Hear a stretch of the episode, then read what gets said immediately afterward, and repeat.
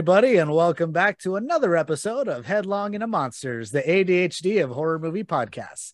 We are your deadly duo of elderly emos. I am Raul, the Monster Slayer, coming at you from beautiful Tooele, Utah.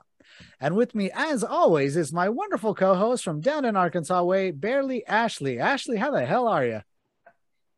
Defeated. Defeated. my my sensibilities have been thrown into a mud puddle and stomped. You feel a little numb? Hmm. Yeah. I don't even know. I this is gonna be a bleak episode. It is going to be a bleak episode, but that is not going to stop me from making fun of the movies as much as I possibly can. I'm just glad you're along for the ride. I'm here. Sweet.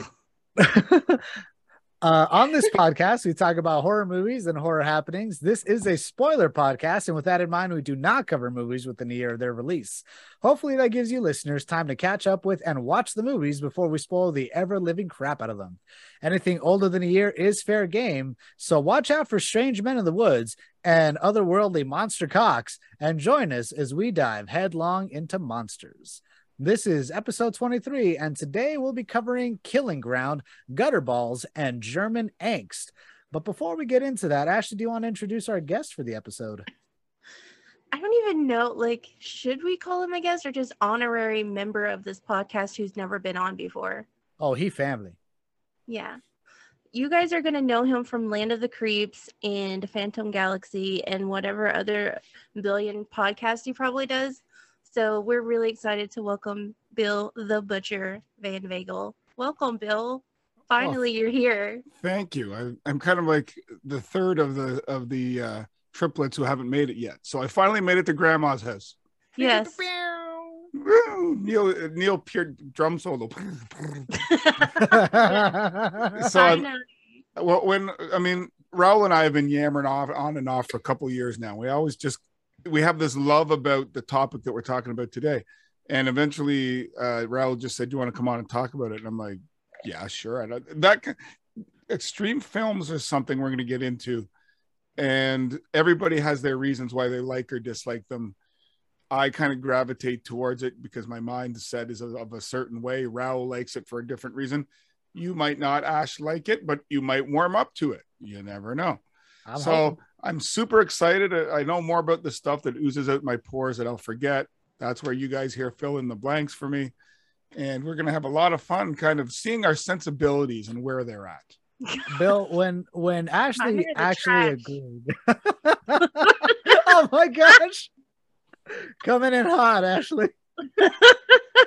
Bill, when Ashley finally agreed that I would I could do like a month long dive into extreme horror, I like the first thing I thought, but even before any movie that uh, we could possibly talk about during this month, the first thing I knew that was going to happen is I had to have you on. That was that was the first thing. Well, I appreciate it. That's what uh, when I was on uh, Dave's podcast, Dave's uh, Dave Becker's solo podcast. He goes, "Bill, we're going to open it up, and you can just ramble on about uh, extreme films for twenty minutes." So the, now I get like an hour and a half. So I am just juiced up for this one hour and a half. We'll probably be on here for about three hours. okay, then it's a okay. So then it's a small Land of the Creeps episode. Yeah, yeah, yeah, yeah. It happens. but I'm so excited, Bill. Thank you so much oh, for no joining problem. us, man. I've been listening. And I, I, I, welcome all the Headlong of the Monsters uh, audience to check us out at Land of the Creeps and Phantom Galaxy. And as I like to say, nobody here is against each other. We're all one big family, regardless of the podcast. We all listen to the same stuff. We're all friends in real life. You know, let's just talk, open up the engagement of the conversation, and let's get her going. Yep. 100% agree with you. Um, and well, with that in mind, I did want to shout out a uh, another podcast real quick. Um, the Retro Movie Geek for the month of October is going to be doing their Spooky Flicks Fest that they do every year, where they focus. Well, I mean, generally they focus on movies of all genres, but during the month of October, they focus primarily on horror movies that are 20 years old or older. So, um, you know, be sure, listeners, be sure to check that out. Well, again, that's Retro Movie Geek. I mean, listen to all of their episodes, but definitely keep an ear out during the month of October, and there may be a little guest by some elderly emos that you can catch on one of the episodes. But uh, yeah, shout out to Retro Movie Geek and the gang. Love you guys. Yeah, I, have recorded two of those this week. I've seen my, I've done my Spooky Flicks Fest. Man, you just live in front of a microphone, don't you? Uh, well, in between uh, marking papers, getting my daughter dinner, uh, taking courses, watching movies, watching football.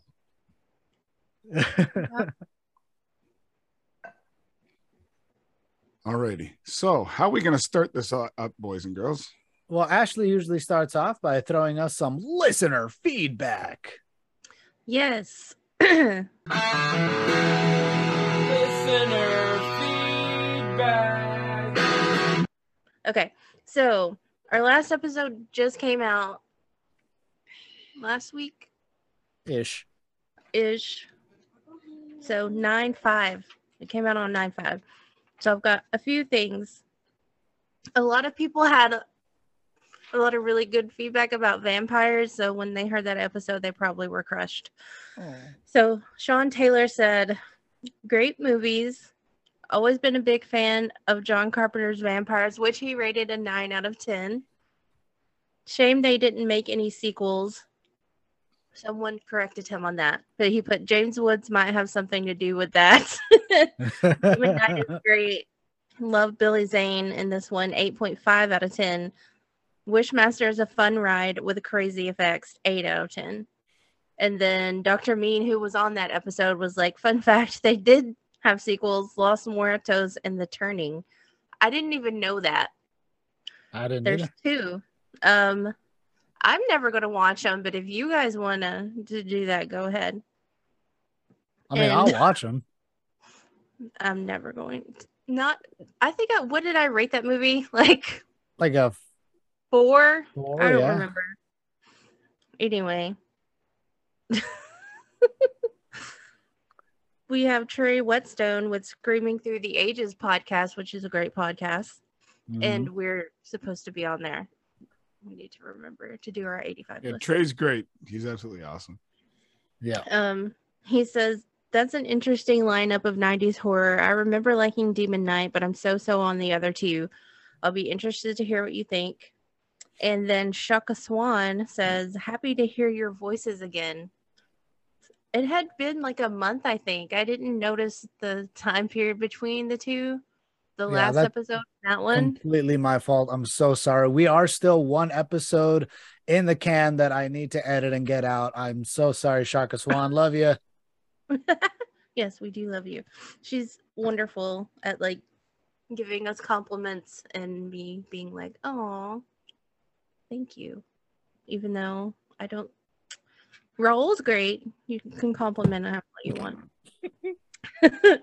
um, horror movie fanboy Brian says, Raul and Ashley are back at it again. Hell yes." you tell him, Brian. Thank you, Brian. And I think he said something else, but I can't find it.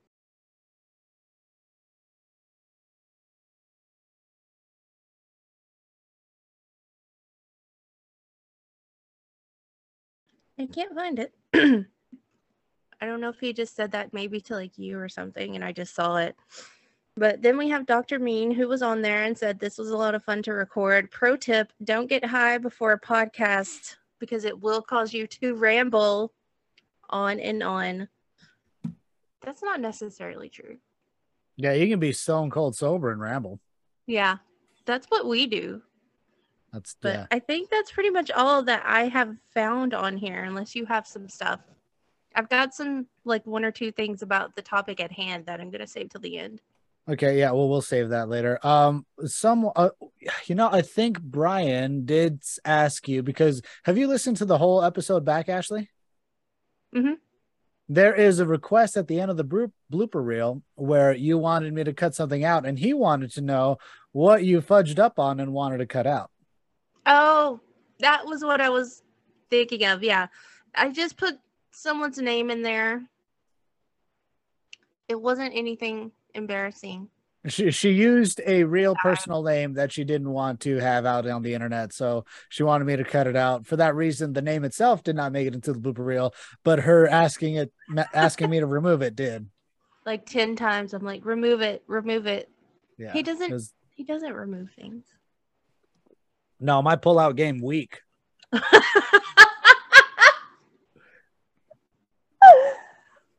I'll trust you on that one. oh my gosh! So is that that was a good one. is that all we got for That's listener got. feedback? Okay, well let's move on to some horror happenings.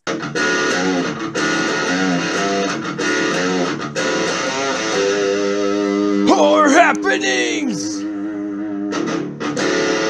And uh Bill, this is the part where we talk about what we've been ingesting horror wise. And I usually talk about books and some movies. And Ashley usually talks about uh movies and video games. So uh we're gonna have Ashley go first. Actually, I did watch a new movie this time. Like I a watched- new new movie? Yeah, I watched Glorious. It just came out on Shudder. It's like a Lovecraftian tale. Gorgeous? Glorious, I've yes. heard of, I've heard of it, but I don't I haven't seen it. Why don't you enlighten us about it? It has uh so I don't know if any of you have seen True Blood, but it has Jason Stackhouse as the main character guy in the movie. I'm not going to talk about the plot because it would give literally all of it away. But he's in it. Uh I'm so so on it because it's more of like a creature feature. Um I would suggest watching it. I think most people would enjoy it. I like creature But features. I was it was it sorry, go ahead. if you saw a tweet, I was like, watching Glorious, and this reminds me of the movie Stalled. Oh, but okay, but you didn't like stalled. So was that like a dig on the movie? You know, either way, that'll probably make me like it. So that's fine. It's just, um, I'm just gonna say it's because of these how the movie was set. Mm. That's all I'm gonna say about that. I think I rated that a seven out of ten on Letterboxd. And yeah, I just thought it was pretty good. But it's not something I'm gonna revisit, probably. That's not bad though. That's worth checking out. I'll I'll take a look at that. Bill, are you sold? Uh, yeah, for sure. There's a there's a, a whole bunch of films that have come out in the last two months I haven't seen, and I and that's on my list. I still have to see, see Prey, I have to see that too. Haven't seen Oh, that. and I still need to see Nope. Oh, Yeah, and there's one called Pussy Cake or something out that I that I need to see as well. But apparently, it's like a a, a Lovecraftian, otherworldly kind of deal as well. So okay. Can't believe I'm writing those. down pussy cake in my notes here. I yeah, can. it's 2022. Like it's been out maybe a month or something. I think There's so. I got to look that up. A movie on Shudder called What Josiah Saw that everyone's just raving about that I I want to watch. Yeah, I've heard I've I've seen a lot of stuff about that. People are talking about it. It makes me very interested.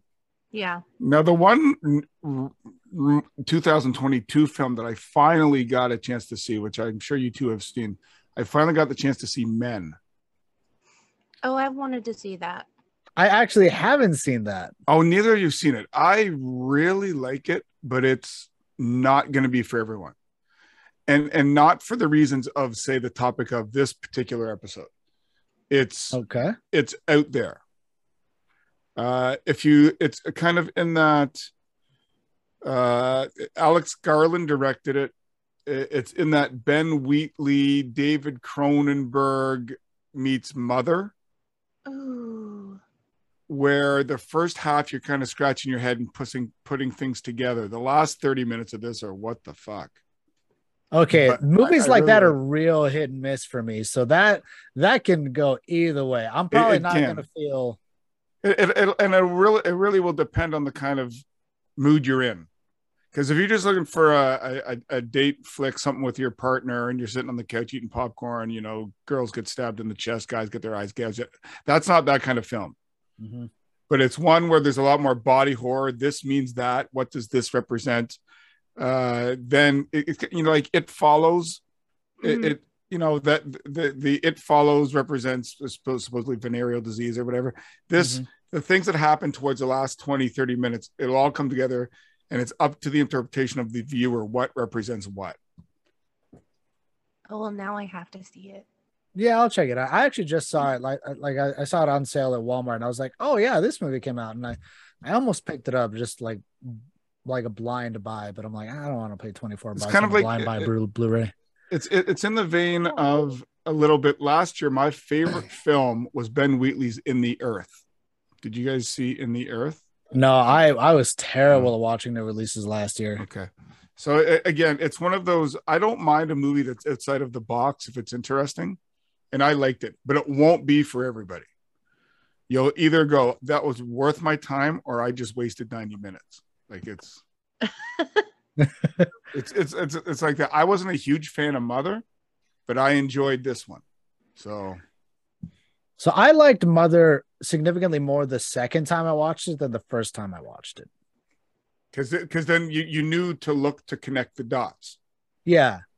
Yeah. So is this is Men like a movie that you have to like watch multiple times? this you would be one that? you watch it the first time just for the visceral impact on you Okay. you watch the you watch it the second time to go okay now in retrospect this makes sense because this happened and then this happened and then it's purposely vague i've watched like seven or eight of those youtube videos what does it mean no two people have the exact same answer Hmm.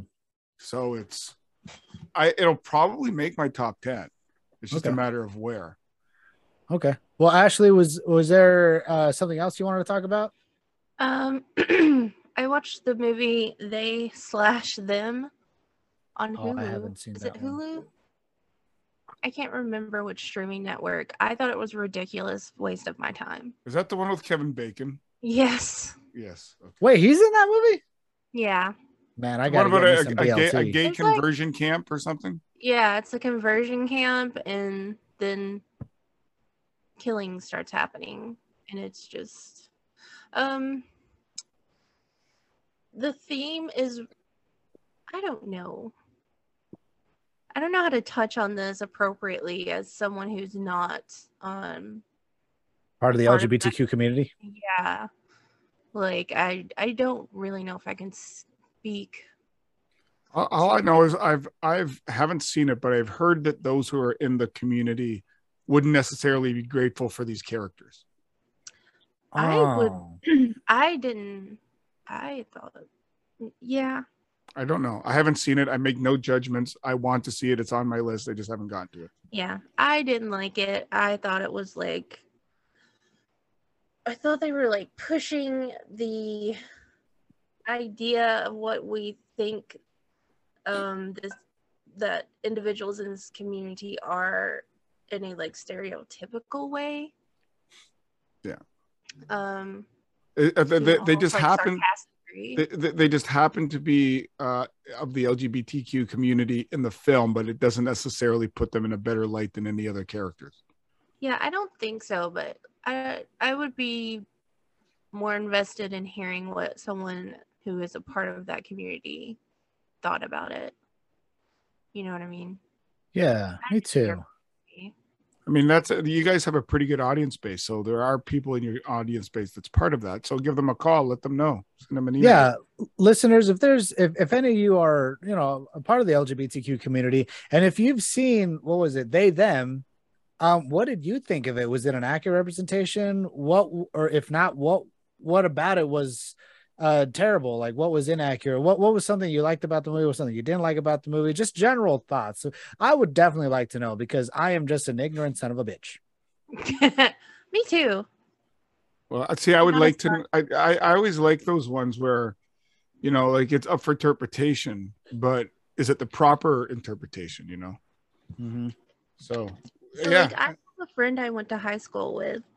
Um actually like elementary through like high school with and he his parents sent him to a conversion therapy camp and he wrote a memoir about it called boy erased and it became a major major motion picture um, it had nicole kidman in it and russell crowe about his time at this camp they sent him to.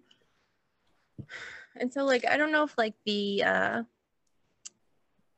the theme was just like a little close to home having known someone who was like very much traumatized at a camp like this and I just couldn't appreciate it, but I don't know. But check out Boy Erased. That's about my friend's life and through conversion therapy. That, that I will. Which didn't work. no. Well, yeah. So a Never- surprise spoiler alert: it doesn't work. It doesn't work. And it traumatizes your children. Yeah. Then you'd just be left home alone in your golden years, wondering why don't my children call anymore? Exactly. Uh, well, Ashley, was there anything else? That's all I've done this week. Um, just like pulling the curtain back a little bit. I'm not feeling great. I don't know if anyone can tell that. I'm just really not feeling great. They've taken me off a certain type of medicine because I was having an allergic reaction to it that I didn't know. I didn't realize I was having. Like, and I was having some like actual very deadly side effects that I should have like been listening to my body on and I wasn't. So like I had to they had to take me off of it really quickly. so I'm just like and so this week I basically I just watched those two things like trying to just relax. I didn't get to play any video games, but they did put an update in the Evil Dead game where you can start playing for uh characters from the 2013 film. So That's pretty cool. Ashley, I do have a semi surprise for you. There, I decided to renew my PS Plus account. What? I I haven't decided when. I'm waiting for like an oppor- like a window of opportunity at work between work and school to like renew it and start gaming. But I was gonna be like, yo, let's play games that I don't play on the PlayStation. We're gonna play games together. That makes me feel better. Good. I'm glad. Finally. But You- yeah, You you you beat me down, Ashley. I beat you down. I finally won something. Well, you didn't win the episode, that's for sure. I've got to wait. No. So this was a really fun time in my life to have to experience these three films when I'm already like coming off some psychiatric medication and I'm Yep. just like ah My bad. it's fine. Uh Bill, what what else have you been watching lately? I know Um, you you, I- you talked yeah. about that one movie. when I was doing uh when I was camping, what I do is because our internet is sketchy at the best, I usually download movies off YouTube, just put them on a thumb drive and then Mhm.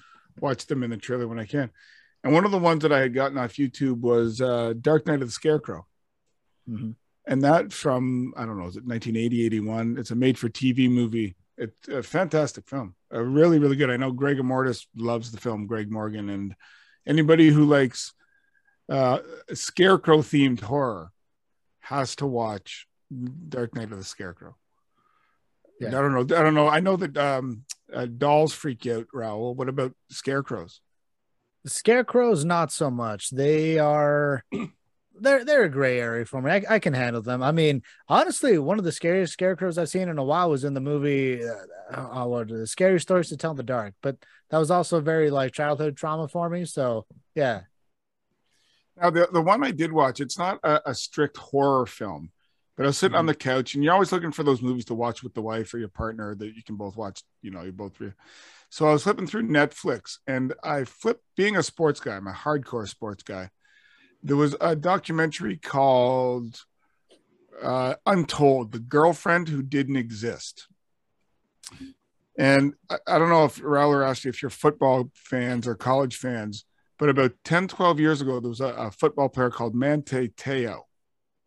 And Manti Te'o played for Notre Dame, and he was highly recruited at a high school, went to Notre Dame, you know, touchdown Jesus, was on a, an uplifting path to a first round draft pick.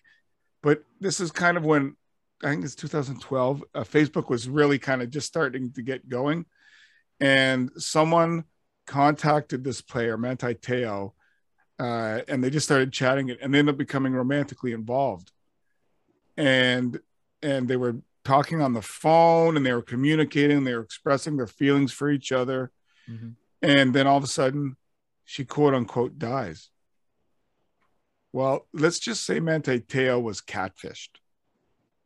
And in front of the entire nation, both his mother had died in real life and this fake girlfriend. But Oh the football God. player didn't know it was a fake.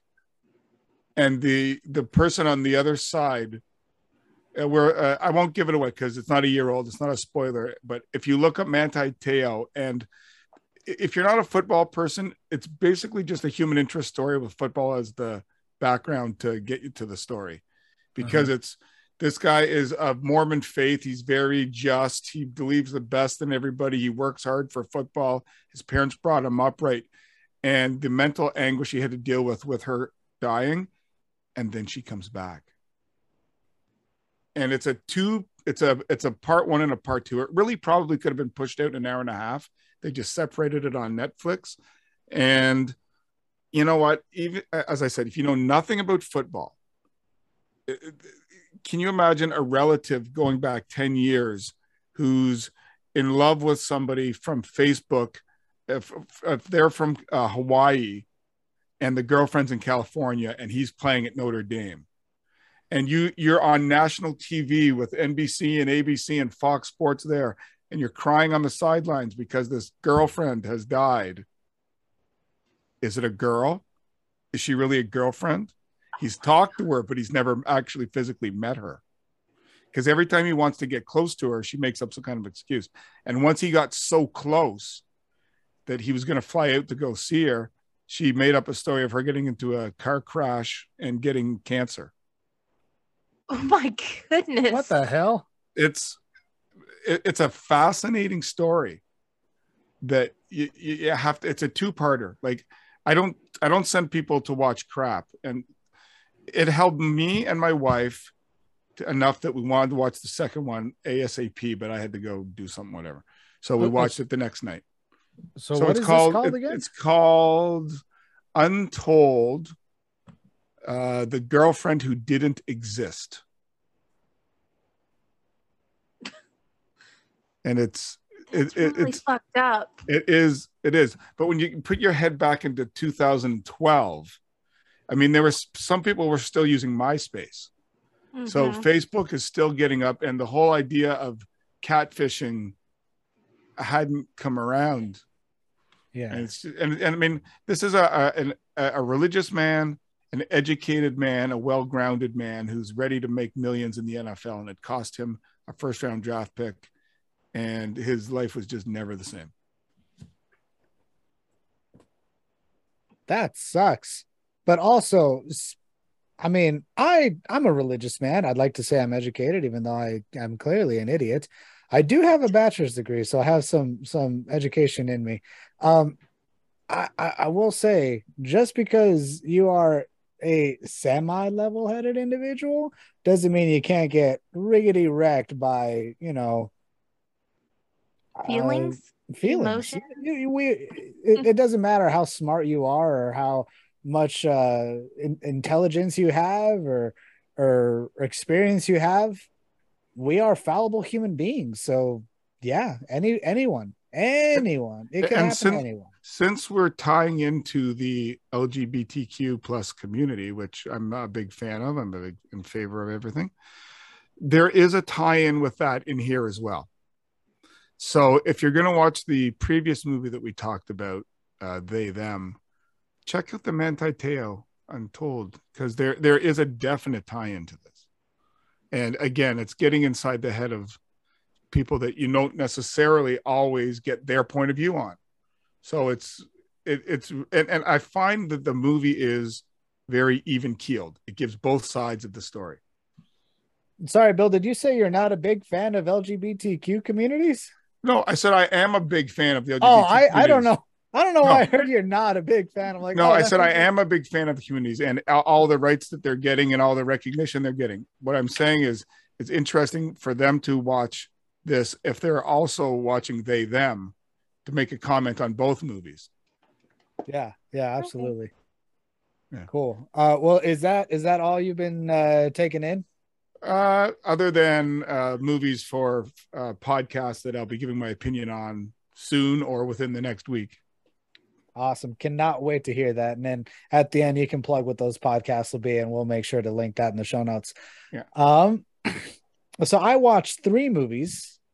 Uh, the first one was Old, the M Night Shyamalan movie. From was it last year it came out, right? Yeah. Yeah, last year. Yep. And I I made people shit on this movie, but honestly, I thought it was a pretty decent M Night Shyamalan movie. Like it's not The Sixth Sense or Old or not, son of a bitch, Sixth Sense or or like uh or The Village, you know, but I think it's uh pretty good. I I, I enjoyed it. I mean, if you if you're a fan of M. Night Shyamalan, I don't see why you wouldn't enjoy this movie. Mhm. um because it's he has a formula. He has a, a formula that he follows and that's he's not going to deviate from it. And i feel like this movie is you know formulated to what he puts out. So i'm like yeah that that makes sense. This movie checks out. Um i enjoyed it because i kind of knew what i was going into not because of spoilers or anything else i've heard on other podcasts but just because i have seen other m night Shyamalan movies so yes. uh, and also hot take i do like the happening so i don't know take that for what you will um I, I I think also- this. I was going to say. I think this is one of those movies where all the chops are there. The script is there. yeah It it had the framework. I, I find it, it it fell flat a little in the execution. I thought it got a bit silly, and some of the acting was eh, rolling around on the beach and such. Uh, I For me- it for me i think it felt flat uh where most of his movies usually do and that's at the reveal. Um and the, the reveal will either make or break his movie in my opinion. Um and uh, it's unfortunate that a lot of times they don't make his movie. Um but this one it it was fine. I i don't know i, I can't picture how i would have done it better just because i don't plan those i i I- i don't think of that stuff you know like what's the reveal what's the hook what's the twist you know that's not that's just not how my mind works I, So I, I- I, I also felt that they tried to throw too much. Like they didn't explain it.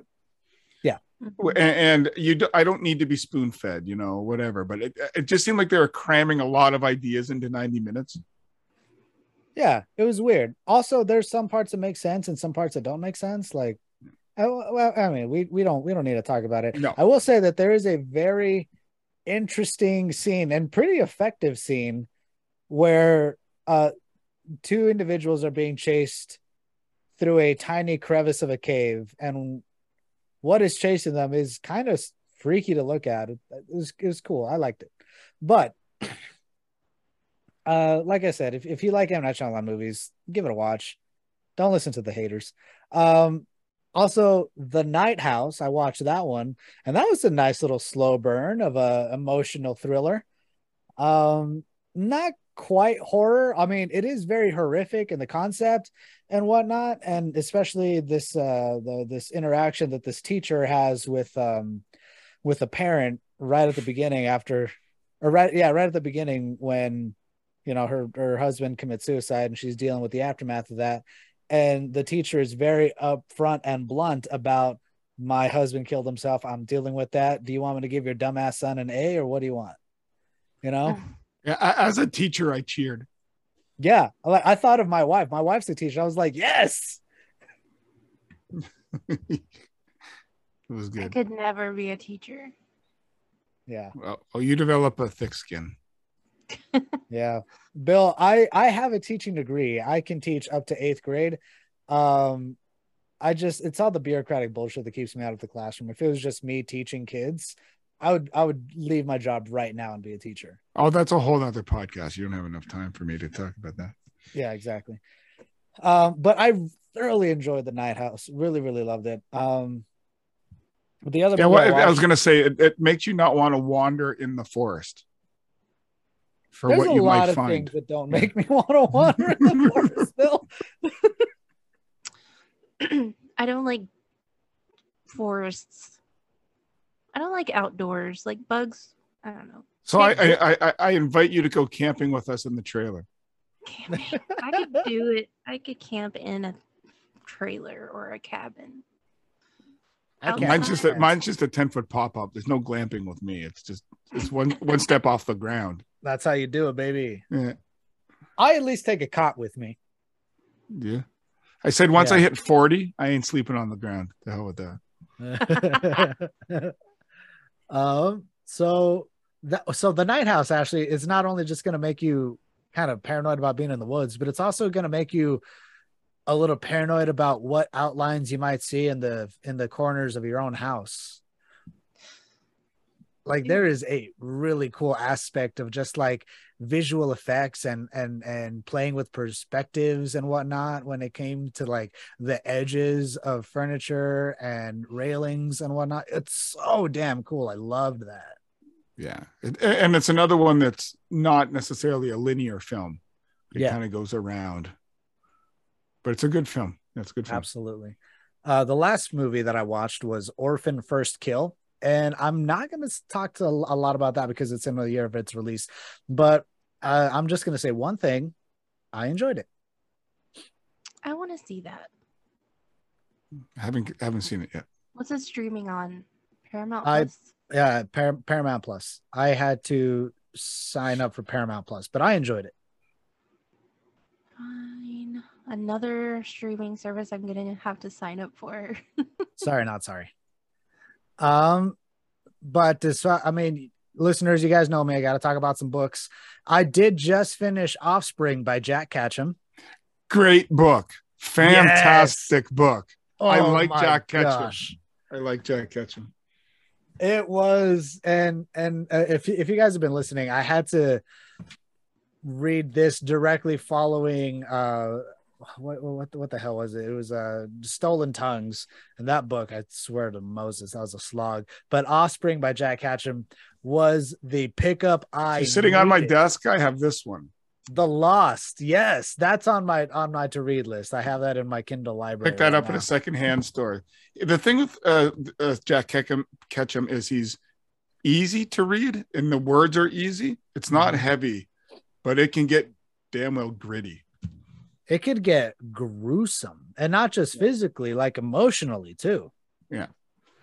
But he's a, yeah, he's a, he's on the darker side, but I like him. I really do. There, at, at, at actually, there's one point in Offspring. Well, first of all, it takes place 11 years after the the the first book came or takes takes place in, which was uh off season, and it's the the cannibal tribe that lives in the mountains have rebuilt, reformed, and are back in this uh dead river town, and they are wreaking havoc. Sweet Moses, it is a sweet read, full of just gruesomeness, brutality. At one point, there's this guy that is being hacked up while he's still alive, and in his shock riddled mind, the only thing he can do to comprehend what's happening is to just pretend like this is an operation he's going on he's going under and it he's trying to like i don't know piece it out as though he's awake during this operation and he's trying to figure out what the doctors are trying to fix in him and it's fantastic and his final his final thought is like why are they eating my heart oh my god. at one point a baby ass baby gets thrown off a cliff as a distraction Oh my god. it's It reminds me of this movie amazing You were about to talk about which one Killing Ground. well let's not forget the baby that dies in german angst I'm pretty sure I turned that movie off. Oh, okay, we'll get to that. But um yes, listeners, if you like brutality, Offspring by Jack Ketchum is a great read. Um I'm also currently reading a short little novella uh called Brute by Ash Ericmore. Uh not entirely sure what it's about, maybe a kidnapping and uh torture situation, but uh it's not too long. I'll probably finish it today.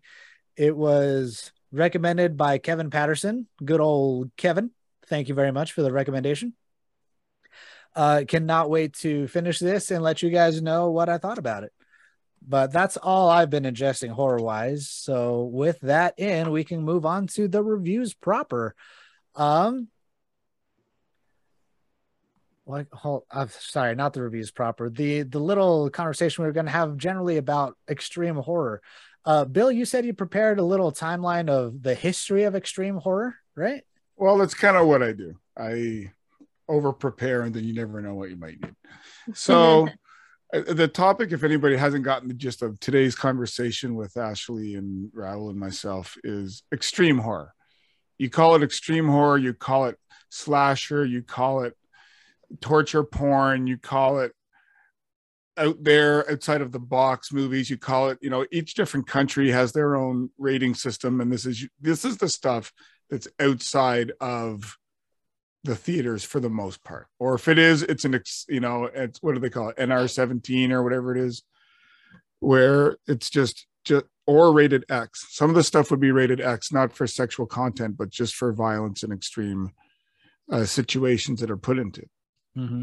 now raul before you get into me in this what is it about extreme horror or cinema that kind of got you first involved in the genre so growing up, I, I would watch like uh, you know the, the the classic horror movies. I'd watch you know like uh, creature features, uh, the the Fly, or like some sort of werewolf movie.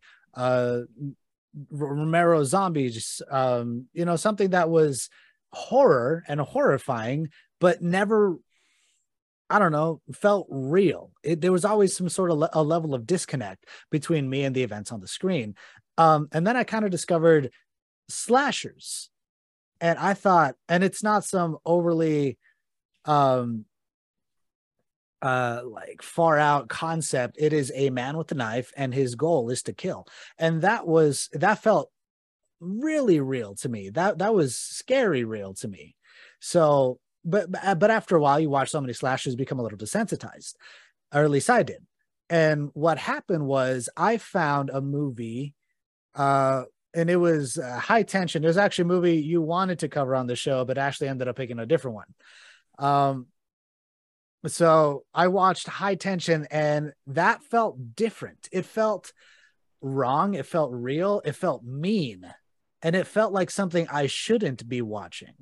So it it just there's a, a, a certain level of taboo in there with it um, for the most part in other movies there are figures of innocence that have what i like to refer to as plot armor. They're not going to die. They're not going to get hurt because they are untouchable. They, they are pregnant women babies pets animals. You know they have plot armor. The plot is not going to hurt this child. It's not going to hurt the baby this dog this cat this pregnant woman. 90% of the time even in other horror movies but with extreme uh, extreme horror movies and and and whatnot it's it's it's no one's safe you know? The it's it's a little different because well, I I think back to the quote um by by Wes Craven and he said that the first monster that the viewer should be afraid of is the director. And if the director is willing to show you something that you're not willing to see, you don't feel safe. And if you don't feel safe, that's a scarier experience, in my opinion. A lot of people don't like horror movies because they don't like seeing things.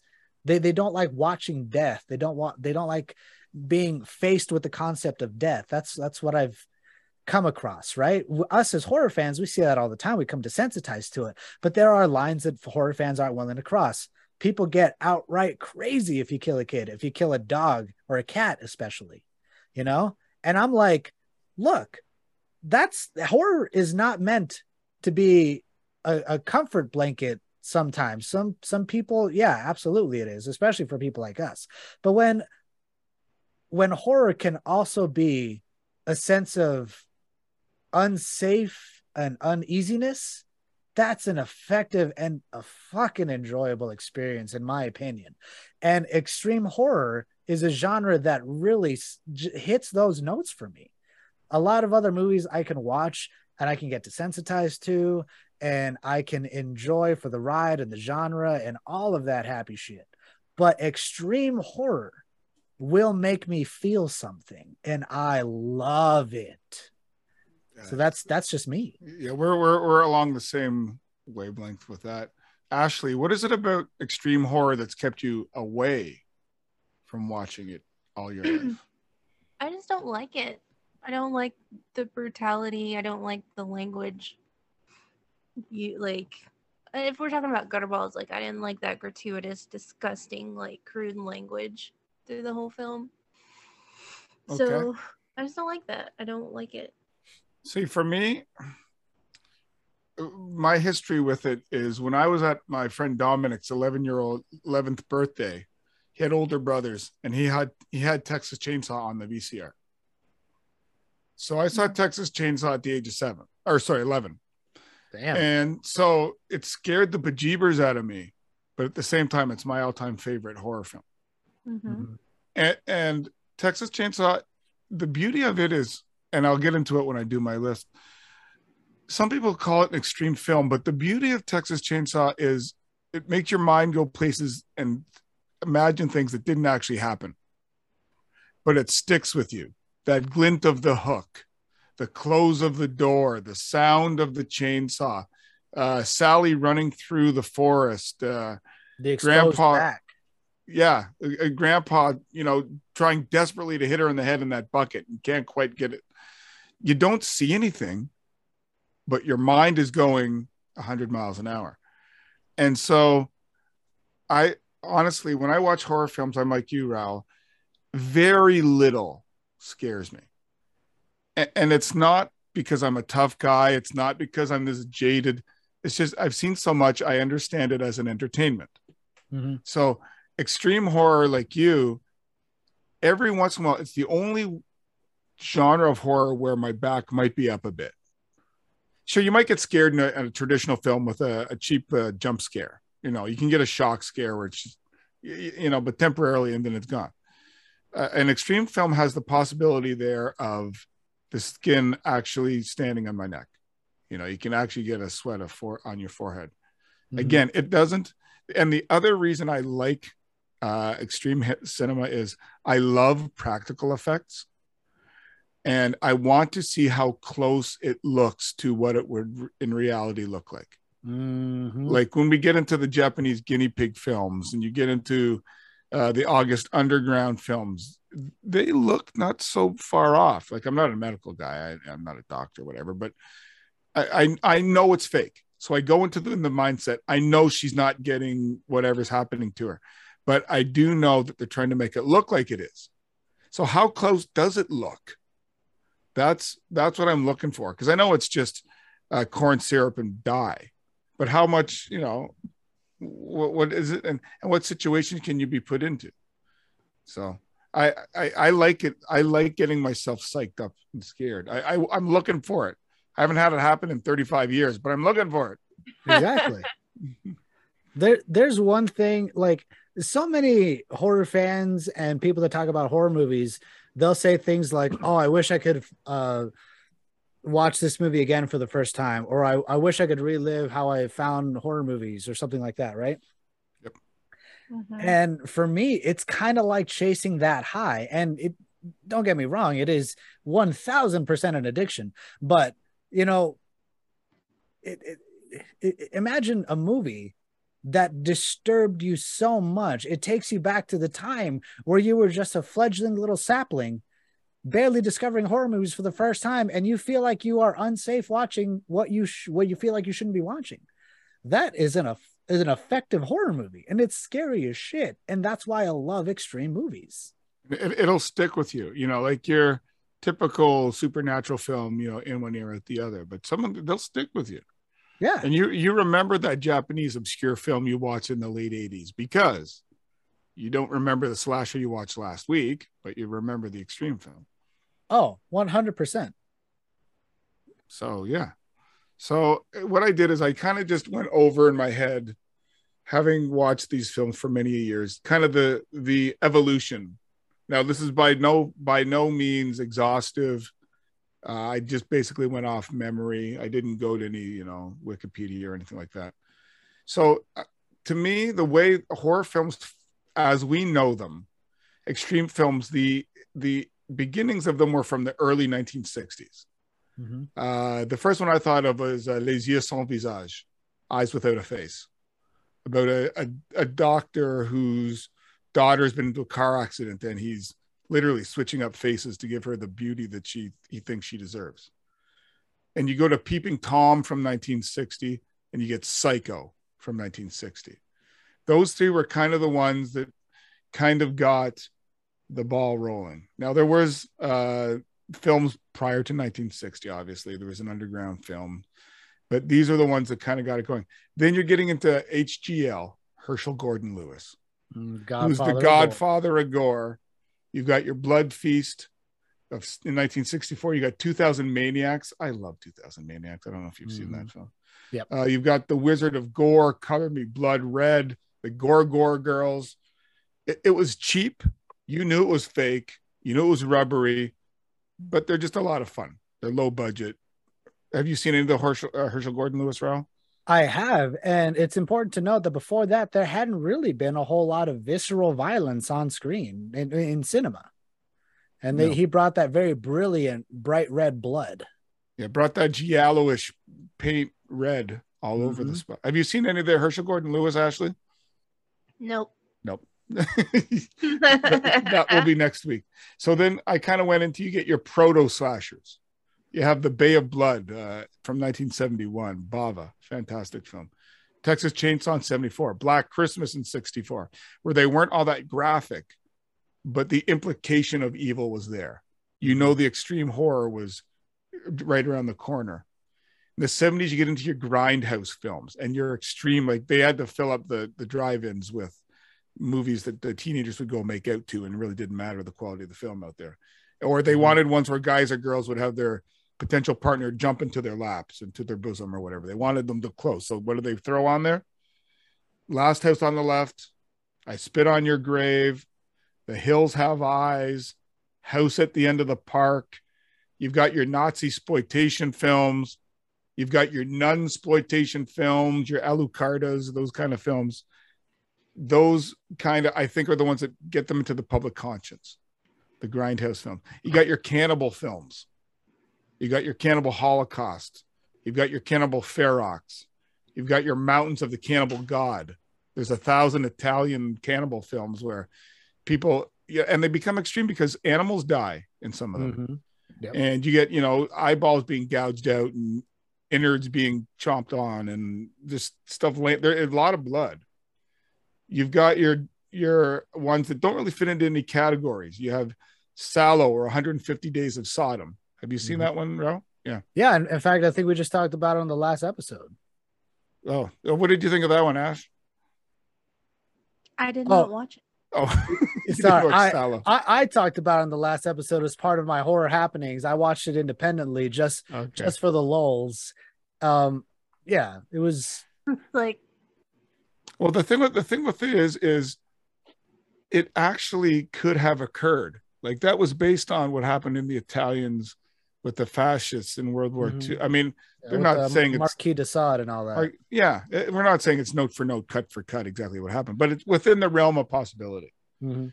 Uh, you've got the Faces of Death films.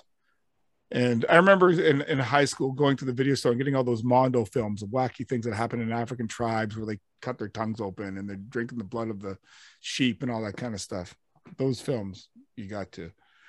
Um, you got your Japanese films, your Japanese guinea pig films, uh, Grotesque, Tokyo Gore Police, Meatball Machine, Ichi the Killer, Audition, Naked Blood.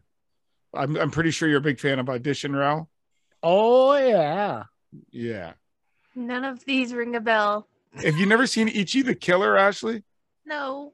Oh, it's not even a horror. I wouldn't. Would you consider that a horror film, Raul? I I haven't seen it. I've heard a lot Oh. about it. It is currently sitting in my Amazon cart. There, there, there is a scene where the entire floor of an apartment is just filled with blood. Just wall That wall. sounds like my wet dreams. You've got your.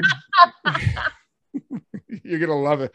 Watch one called Naked Blood. Look up Naked Blood. There's a scene where a woman puts her hand in a deep fryer, and let's just say she self-consumes. Oh That my is goodness. awesome. I also want to watch Nekromantik. Oh, necro. I was going to get to Nekromantik. Yeah, I got that. That fits too. Because my next one was German extremes. The Germans do it great. I Mhm. love German extremes. So you got your Nekromantik one and two. There's a masturbation scene in Nekromantik that you're just not gonna forget. You just Oh, no spoilers, no spoilers. no spoilers, but there's some dong to the extreme. Let's just put it that way. Yeah. Uh, so they're, they have, they have a film called Violent Shit, which I've seen, which is just low low budget German extreme. One of my favorite directors, and I'd say this with all seriousness, is Olaf Ittenbach. Olaf Ittenbach has a is a successful director of German extreme low budget films. The Burning Moon, Premutos the Fallen Angel, No Reason, Savage Love. I've seen a couple more of them. It- it's low budget German fare, but it's a lot of fun. I really love it. And you get the uh, what- what's the other movie? Schramm about the serial killer. That's German. Now we get to the French extreme films. I mean, there's a whole list of the French extreme films. Mhm. Uh, here, Ashley just loved Martyrs. I I watched what I don't that episode hasn't come out yet, so I'm, I'm Oh, sure. Okay, then we'll keep quiet. Yeah, Well, that, no, that's but by the the time they in the hear- can. I was gonna say by the by the time they hear this, that's out already. that's true. That's true. Uh, I I think I liked that one. Martyrs is my favorite horror movie this century. Damn. It is because it makes you think. What did she whisper into his ear? What exactly I've, did she I've say? thought about that for so many years. you know, yes. Do humans get skinned? Yeah, she, but but they keep her the person alive, and they keep. It's a, an amazing film because the first half is just blood and guts shooting, and then it flips, and it has that opening of someone running. I I love that film. But you also get films like Inside. Inside's a great film. Mhm. uh, Haute Tension, High Tension. You got Frontiers. You've got Ils, uh, Them. Uh, you've got La Horde. There's a whole list of the French extreme films, which are fantastic because the French have, I mean, you might even include that to modern day Raw or Titane. Those are also in that of that ilk where the French take it to the extreme. You know, they don't just show your TNA and your blood and your killing for the sake of it. There's usually a purpose in the plot, but they take it to the next level. Like it's really good. Mhm. And then and then you've got your modern day torture porn, or that's the new quote for it. Kind of started when Hostel came out, and you've got the Saw films come out, uh, the Human Centipede films, uh, the American Guinea Pig films. You get, and then they keep going. A lot of this stuff you got to go to certain sites where they advertise it because it's not going to be on IMDb or whatever. So you got to Yeah, some of these some of these movies are a little hard to find, especially on like a physical media. Yeah, yeah, like um, oh, uh, t- uh, Toe Tag Productions. You can probably find their stuff. Some of the stuff is out there, but you got to look around. It, it, you know, you got to get a region-free DVD player and all that kind Mhm. of stuff because a lot of it's European. Yeah. And the last are the ones that I found that just couldn't fit into anything else. Uh, the August Underground films. Have you you've seen them, Ralph? I have not. I really oh, want the to. August Underground film. There's a Fred Vogel. There's a story where he tried to cross the border into Canada. They were doing some kind of film uh, weekend. The uh, the border wouldn't let him cross because they thought he had legit snuff films, and they had to go through the tape to make sure that this was not an actual crime. It don't eat lasagna or something when you're watching this. Just, just, just don't. Ew. Bill, There's you three- you you just guarantee that I'm going to be eating ribs during that. Oh, you just got a boner the size of your fucking microphone talking. you don't even this. know, dude. there's the there's there's the Italian film Adam Chaplin, which is a lot of blood and guts. It's it's fun. Uh, you have the Hotel Infernos. Uh, one similar to a scene we saw in a film we'll review. Uh, Antichrist. You've seen Antichrist? The With one this- with Willem Dafoe, yeah. Yes. Yeah, with the scissors. Yeah. Oh my gosh, such a great scene. You've got like, and I almost put this in in the 70s, the Giallo films. Because no, they're not always the most extreme, but they show the blood and the murder and the, you know, it's in full view, you Mhm. know. Uh the Poughkeepsie tapes. If you've seen the Poughkeepsie tapes. Ashley Yeah, she- just perked up because we talked about that last episode. Go Oh, for it. perfect. Yeah. Loved that movie. Yeah. The, the, the acting gets a bit hammy, but it's fun. That's the one criticism I had in that episode. Yeah. I Like the- thought that the actors got a little bit. I was going to say when, the teacher's talking from the classroom or whatever, and you're like, oh, Yeah, yeah, and I'm like, okay, that's yeah, yeah. But the stuff in the basement and all that, that's pretty good. Oh, uh, and um, the the most infamous that we haven't touched on is a Serbian film, which I've seen a couple times, two, three times at least. And yeah, some of the stuff is pretty. Eh, it's for shock's sake, but it's an allegory of the treatment of uh, minor social minorities in Serbia in the early 1990s. And and the and the film uh, director is there. You go. The film director is showing that in an extreme way because of the extremes that were done to some of the Serbs. There you go. Yep. Listeners, there- Ashley is currently holding up her Blu ray copy of a Serbian film, which I did not make her buy, just so everyone's clear. Ashley, don't watch it with your daughter.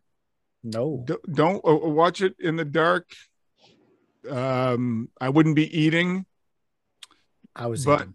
but the main bit. Do you know anything about the film, Ashley? I only know the plot points that Raul told me, and uh, I'm watching this movie one time, and it's going to a very special home in New York. Okay. And New York. Where's it? What? One of my friends, I'm gonna send it to one of my friends. I, I will say, you know, a lot of people shit on it, and they have every right to. The film production quality for this type of film is really good. Okay, so you're not you're not getting backdoor movie making with shadows all over the place. The the film score is excellent for this film. Kind of like Hannibal uh, Cannibal Holocaust has a really good score. So does this one Mhm. Mhm. and I mean, it does get gross and and and, and such. But if you can, and there's one particular scene involving a child. Yeah, parents sometimes might, yeah. But just take it in the vein of it's a fictional film. If you can discern between fact and fiction, you'll be fine with it. You Bill, will. I, I will say that that movie, uh, more than any other movie, is one that got to me so much so that I have not, I've only seen it the one time. I will rewatch it again, but I am not in a rush to rewatch it again because the, the gambit of, at least my gambit of, of, uh, emotions is a circle. So I typically feel, you know, nothing. Um, and then in in the that makes me sound like a sociopath. The I typically am like neutral, right? And then if I see uh, an extreme horror movie, it makes when it makes me feel something, it makes me feel scared or unsafe or disturbed. That's a really interesting experience for me, like I've said numerous times already. But this ran the gambit and completely brought me back around to the other side of the circle where I felt numb and to the point where it ceased to become a fun experience for me. Granted, I've seen a lot other stuff since then, and I would be interested to see how I fare watching it again. It's almost like weight training. I feel like maybe I blew out my sphincter uh like deadlifting more than I should have at the point in my training and now that I have increased my abilities I would like to uh set a new personal best you know what I'm saying does that make sense Yep. It, it completely makes sense. It's I, and I think the honestly, the director and the producer would be good with that feeling because they they're not. It's not meant to be a happy film, but it's meant to be a film that causes conversation, and and Oh, that's what that's what this film does. It causes conversation, right? And the the funny, it's so funny that Ashley has the Blu-ray because w- when we were talking about it not too long ago, I told her that that's a movie I'm not gonna make her watch. All these movies, yes, I I made Ashley watch, but I was tell I was telling her the stuff that I saw in the movie, and it was not. I wasn't selling Ashley or anything. Ashley, I wasn't selling you. Wait a second. ahead. I thought I do have to watch it. You said, well, first of all, movie. What? I thought That's why No, she I- bought it. No, I thought I- Ash picked that movie. No, Ashley did not pick the movie. She I I said because you bought it before Ashley Ash and I had that conversation. Because we had the we had the conversation about a Serbian film. And then like the next day you're like, "Oh, where do I find the Serbian film on Blu-ray?" And I told you where. Um and then like 2 days after that, that's when Ash and I had the conversation, and I recommended a Serbian film because you had agreed to watch it. And I asked if we could watch it on an episode. And I'm like, yes, I just got the green light to add it onto the roster of extreme horror movies. But when I recommended it to Ashley, she said, Oh, I don't think I can watch that movie. And I'm like, damn it.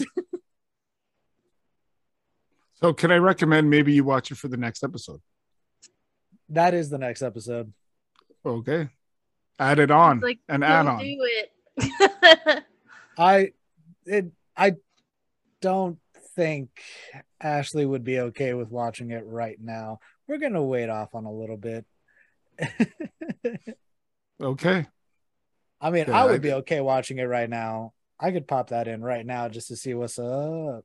But it is it is a hard movie to watch. It it like I said, it made me feel numb. It brought me back all the way to the other side of that emotional spectrum. And yeah, I don't know.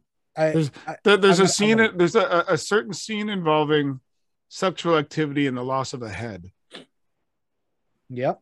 that will make you go, "Wow!" There is a literal skull fucking. that happened in a movie. That happened in Headless. If you've seen Headless, have you seen Headless? I've No. not seen headless. I can only write so fast, Bill. Headless. Headless is the one. is the movie that's the offshoot of Found. Did you see Found about the older brother whose younger brother had been um, bullied at school and he chopped the head off of the bully of his brother and kept it in that- a bowling bag. No, that's that's the movie where the cover is like black and white. Yep. Uh, The gas guy with the mask. mask. Yeah, yeah, yeah. But Headless is an offshoot of that film. The last one I just wanted to talk about that is probably the most recent one from this year. So I won't get into the spoilers, and I'm sure you two have seen. I wouldn't call it extreme, but it might be for some, and it's the sadness Mm-hmm. because the sadness has a couple scenes of where skulls come up. Yeah, that's what I was referring to. oh, that was the sadness. Okay. Yeah. A- Actually, the difference between the skull fucking that's implied in the sadness and that you see in the Serbian film is is just that. I mean, it, it you don't see it in the sadness, but you see it in the Serbian film. Mm. This may just this may just get sent straight on to someone else. Oh no, but now that you bought it, you, you, you can't not watch it. You're just teasing Yeah. yourself. Come on. I did not pay for that, so it's fine. Okay. Well, that's your call. It's a female's prerogative. That's right. Ashley, I'm not gonna make you watch it. I will encourage you to watch it, but I'm not gonna make you watch it. And so that was just kind of a brief list. There's all kinds of stuff in these. South Korean, there's some South Korean stuff. Uh, there's uh, lots of stuff that's underground. There's all kinds of, you know, but I, I actually, I implore everybody to at least investigate it. You know, you don't, you don't need to watch it, but if you're going to watch any of them, watch some of the French extreme because they're very well shot. Uh, they're very, the stories make sense there's a sense of drama there's a sense of tension to them you just might not like maybe 5% of what's shown like high tension is amazing it's a great film Oh, I love high tension so much. then why didn't you like you gave me the choices and I just thought that other one was a cool name, so I went with that. And oh i enjoyed that for very for a, a myriad of reasons which we'll get into shall we get into these? all righty so uh so raul Wait. is actually going to introduce this film what Is the first one? no, the first movie that we're going to talk about is ba ba da ba. Son of a bitch. Where did my notes go? i was going to say is that an alternate title is that the european title It sure is, my guy. Are we doing Killing Ground first? yes, Killing Ground. Yeah. Because that's the one I enjoyed the most. Yep. Um, only just because it was probably the least It's probably the most conventional horror film. Yeah, most Yeah. the most mainstream. Yeah, Yeah, we're gonna do Killing Ground first. Uh, I'm gonna go ahead and give this synopsis here. And I'm gonna read the synopsis right off of IMDb, and it is a couple's camping trip turns into a frightening ordeal when they stumble across a, the scene or for, of a horrific crime. Well, okay. I don't mean, know if that wrong. feels appropriate. It's a little vague, but then yeah, but then IMDb that's what they do. They keep it a bit vague. Or they give away everything. Or yeah, it's one or the other. yeah. but you know i this movie is really good. I i enjoy the hell out of this movie. Um i i saw this movie. Let's see. When, when did it come out? This movie came out in 2016, 2016. Yeah. um and i heard buzz about it. It was actually right around the time that i first started listening to hmp and horror podcasts in general and when i was catching up with episodes i heard jay of the dead talk about this and at that point i had already come to realize that between all of the hosts of hmp um, my tastes for movies aligned the most with Jay of the Dead's.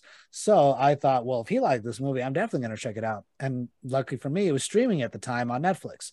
So I popped it in, watched it on my laptop. And when it was over, I closed my laptop, went into my son's room, held him, and told him, I'll never let anything hurt you. And that was the moment that I realized I have a deep rooted for deep rooted fear of uh, impotency, the, the what we talked about in the call in, where I feel I fear danger befalling my family and loved ones, and I am powerless to do anything about it. Yeah, I, I had seen this when it first came out, but it had been quite a while, so I didn't mind refreshing myself on this one. Because almost after about five years, unless it's a true, tried and true favorite, you're gonna forget a lot of the details. So I, I appreciate you having me see this. Ashley, this was a first time watch for you, correct? Yes, it was. It don't- was. I don't know why I said correct. three Like this is a times. freaking. Is this Jeopardy? You are correct. Go ahead, Ashley. Here, here, here are three packages of turtle wax just for you. yeah, it was a first time watch. Took me three times to get through it. Oh, that must have been rough.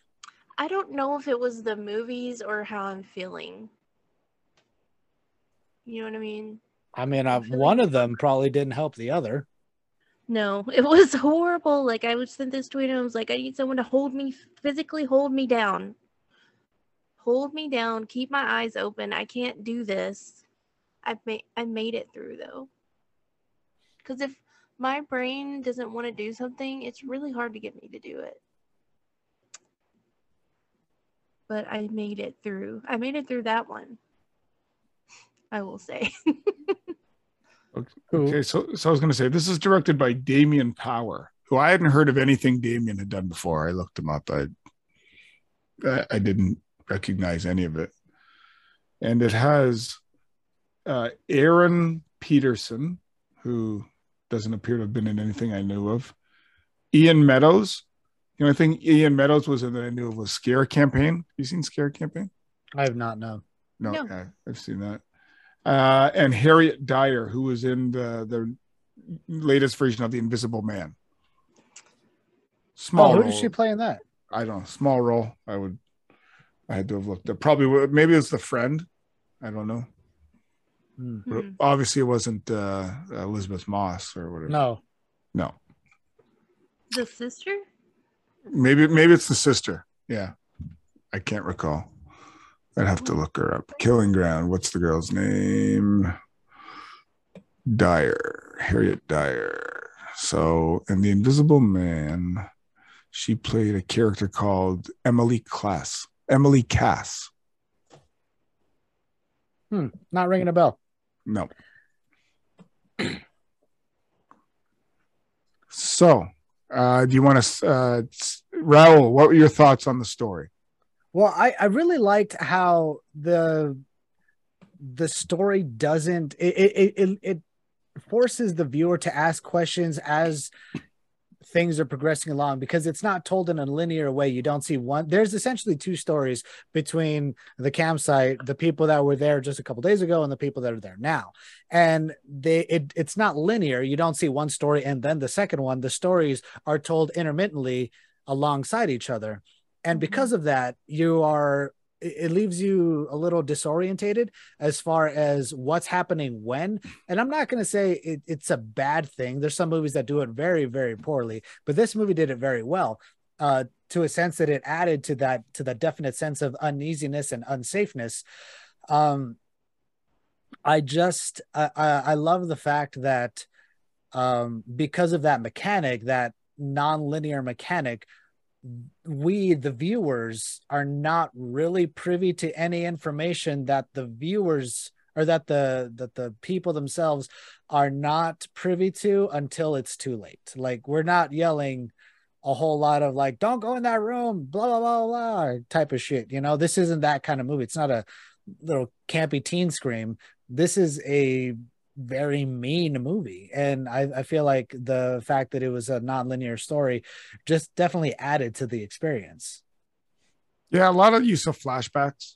You it made me a yeah. little confused as like a first time watch. Yeah, that I, I can definitely see that.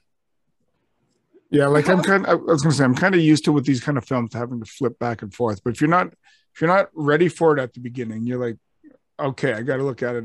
Okay, in a different yeah, way. Like, what is going on here? That's why it took me several times. I was like, yeah, I'm confused about who is what and where and when. But, but I mean, this kind of film really starts off as a slow build. Mm-hmm. This yeah. is one of those films that you're not going to get you know uh, an impalement in the first five minutes and it'll hold you like yeah, it's yeah. not one of those no. So it kind of it very much reminded me of uh, eden lake.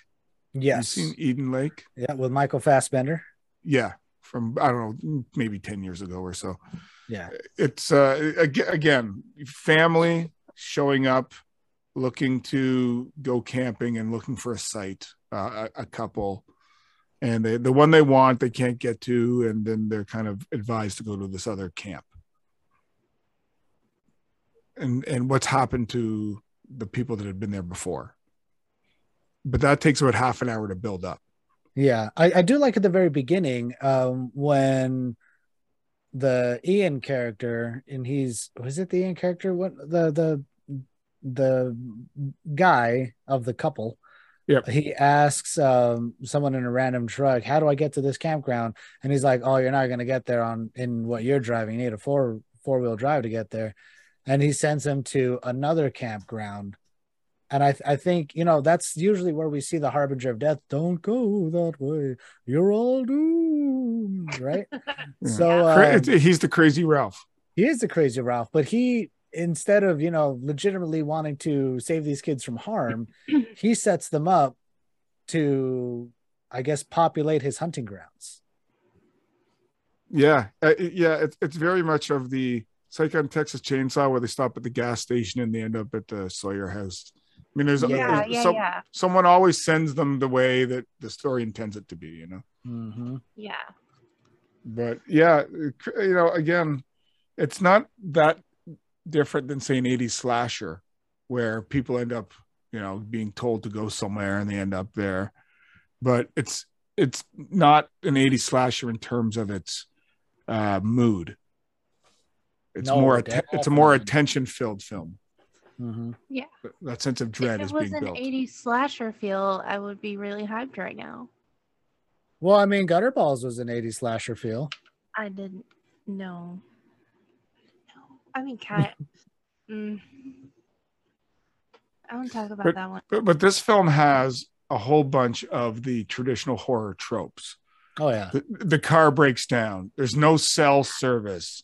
There's mm-hmm. a child in peril. Like they're pulling a whole bunch of tropes. Yeah. You know, there's the, the the the crazy locals, the yokels in the backwoods. Like it's, it's using a whole bunch of traditional horror tropes and kind of inadequate police officers. Yeah, inadequate. yeah. yeah, yeah. And I was confused about this, and maybe you guys can help me. So there was two of them, right? The one guy seemed to like be really into it, and the other guy seemed to like always need assurance. Am I like reading that correctly? Like one of them was like hesitant most of the time. So one one of them, the the older gentleman with the beard hmm and the dog, he um there's a little that's what I love about this movie. They don't feed you the backstory. You get the these characters and what their role is to each other because he is the chiseled veteran of like debauchery. He's the one that tries to cover his ass. He he uh breaks the cell phone because he knows it has incriminating evidence. He tells Yeah. him to be careful. He's he tells the other guys like you don't know what it's like in prison. I just came out of prison for however many years he was in there. He's he tells him you need to cover your ass. Blah blah. blah. He's the one that's like the take the take charge like like Pinky and the Brain. He's the brain, you know. Right. And the other guy who I called uh Costco Jesse Pinkman um he he's the he's the young buck. He doesn't know what's going on. He's willing to be influenced and just kind of do whatever he wants to or follow rules as long as those rules help him do whatever the freak he wants to and and whatnot. Um so i mean he's kind of scared as to the things he's able to do and and the things he can bring himself to do. Like uh, the the scene where the family the first family is uh well let's say the target practice scene right? Yeah, that's that's the one I was really thinking about when when I said that because a little bit he looked like he was like hesitant to do it. yeah uh, very very much so i mean he's it, it's scary and then finally he just kind of gives into it and shoots the dad right in the eye I would say that uh, didn't last very long because then he just killed that guy. So he was just like, eh.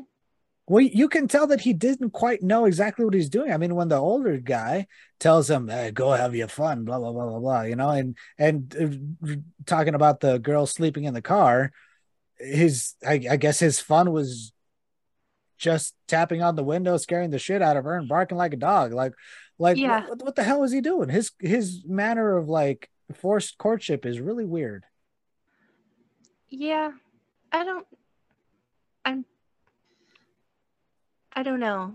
I don't understand like the motivation behind what they're doing. But you also got the feel of it of the younger guy finally gets to emerge from the older guy's shadow. You know, like why is this guy always calling the shots? Why can't I ever, you know? So by the end, when I, I don't know if I want to spoil this, but by the end, when he has a Oh, certain it's decision, as, as soon as the uh, guy, the older guy says, "Shoot me," he has no hesitancy shooting him. you know. Mhm. Like it's Yeah. his his turn to grab the bull by the horns and take over. Now things don't work out too well for him, but you know, it, it- it's almost one of those will to survive.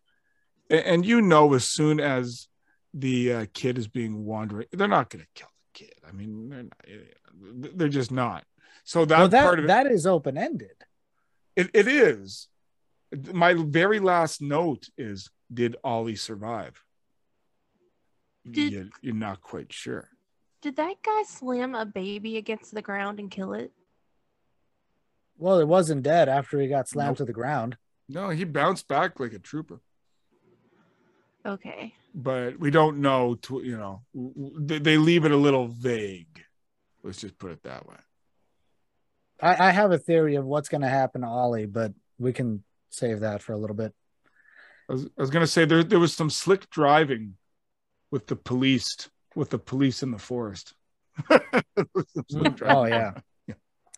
So, um, the the the story really takes a turn once the first once we see what happens to the first family, where they get you know it's essentially a home invasion, but in the woods. You know, the people run up to them. It's uh, it doesn't bode well. The father gets uh, restrained. The mother and daughter get beaten and raped, and then all three of them die. Right. Yeah, although not all totally shown. So if you're a little squeamish, it doesn't. Yeah. It's just really bleak. yes, nihilistic. I would say the film. Is. Yeah, yeah, yeah.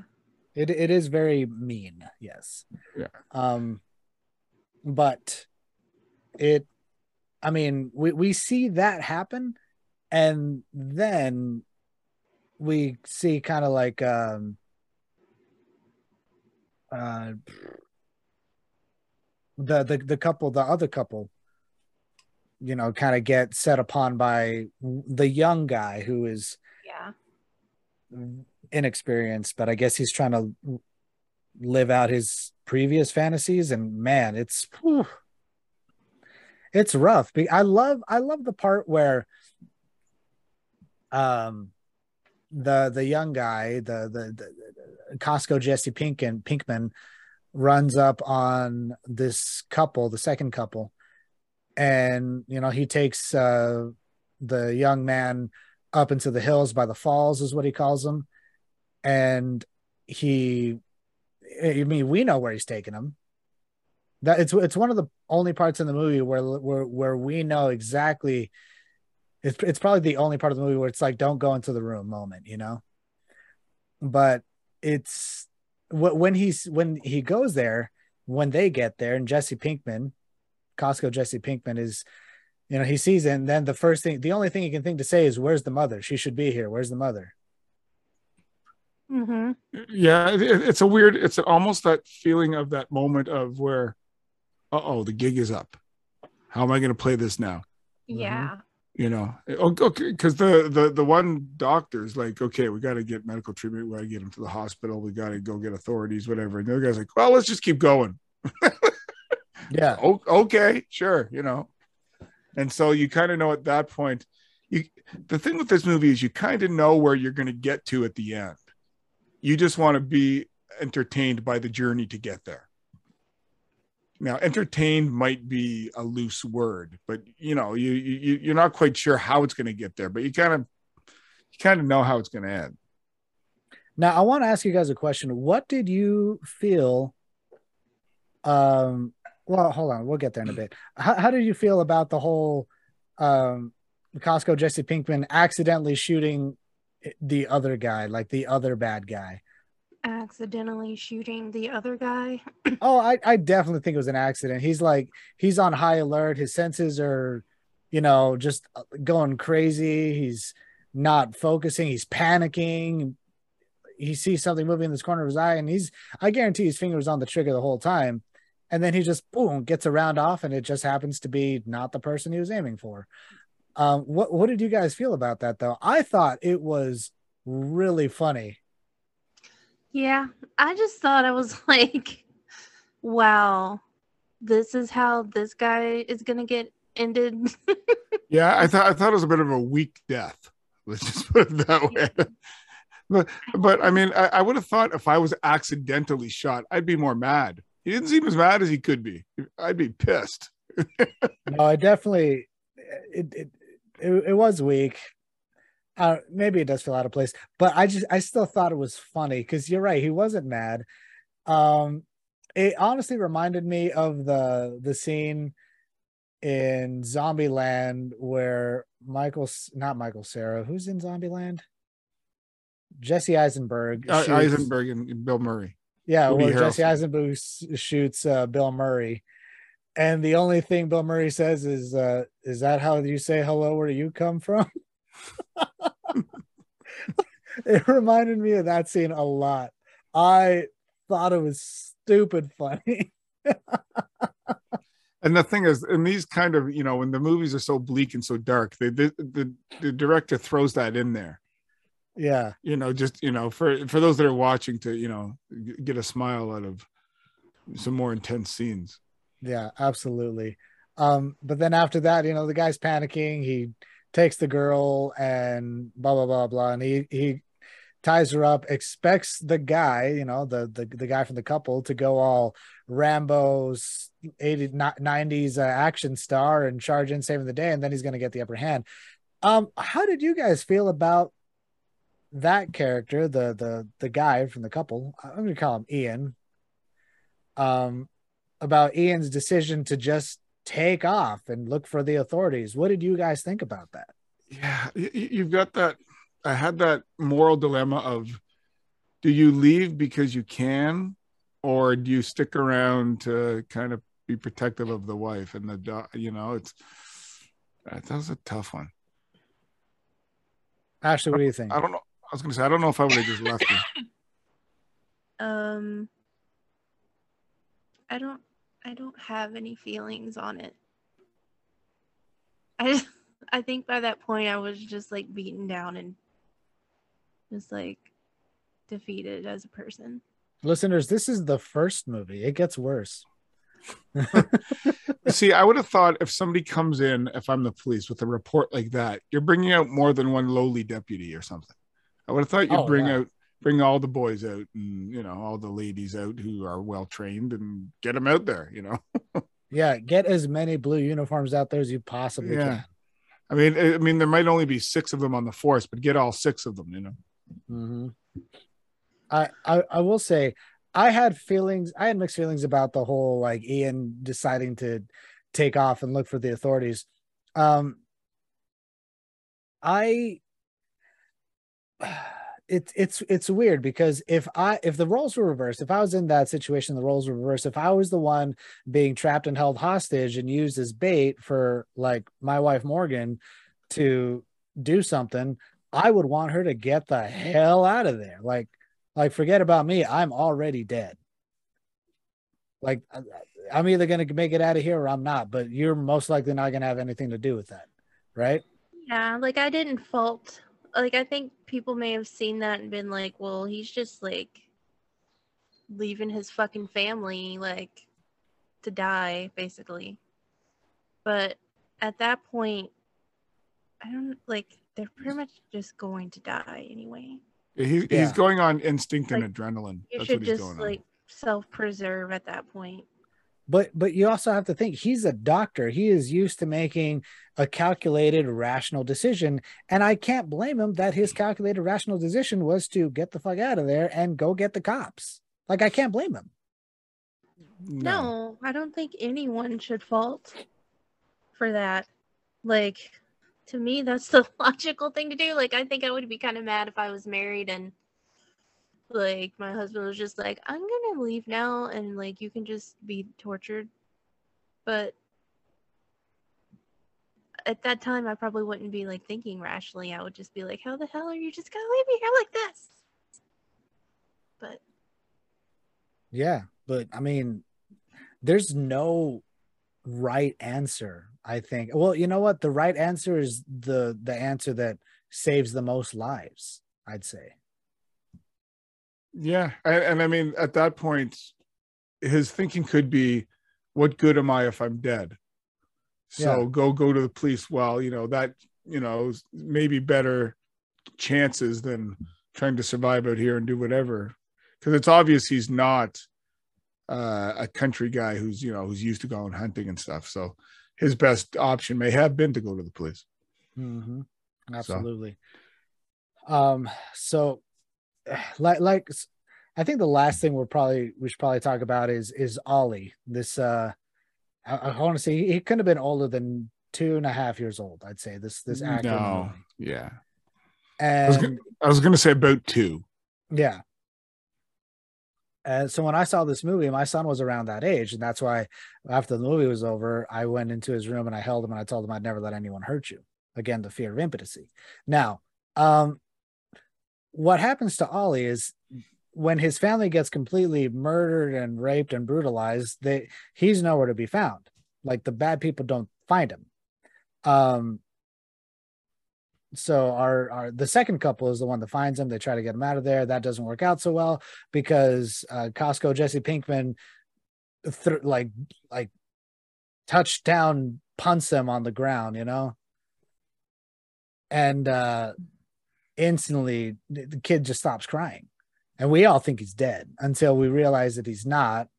And uh, Samantha, the the the the lady of the couple, the one who is being held hostage for bait, um, she sees that oh holy crap, uh, you know the the, the, the Ollie's not dead, he moved, and she must think very highly of Ian because he's like, "Oh, Ian, Ian saved Ollie." It turns out that that didn't happen. No one knows where the hell Ollie is, except for the viewers at the end of the movie.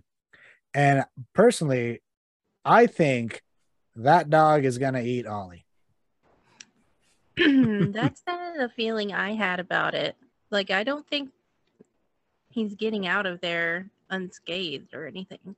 No, I don't think he's getting out of there at all. I think that dog's gonna eat that baby. The I dog didn't- or another wild animal.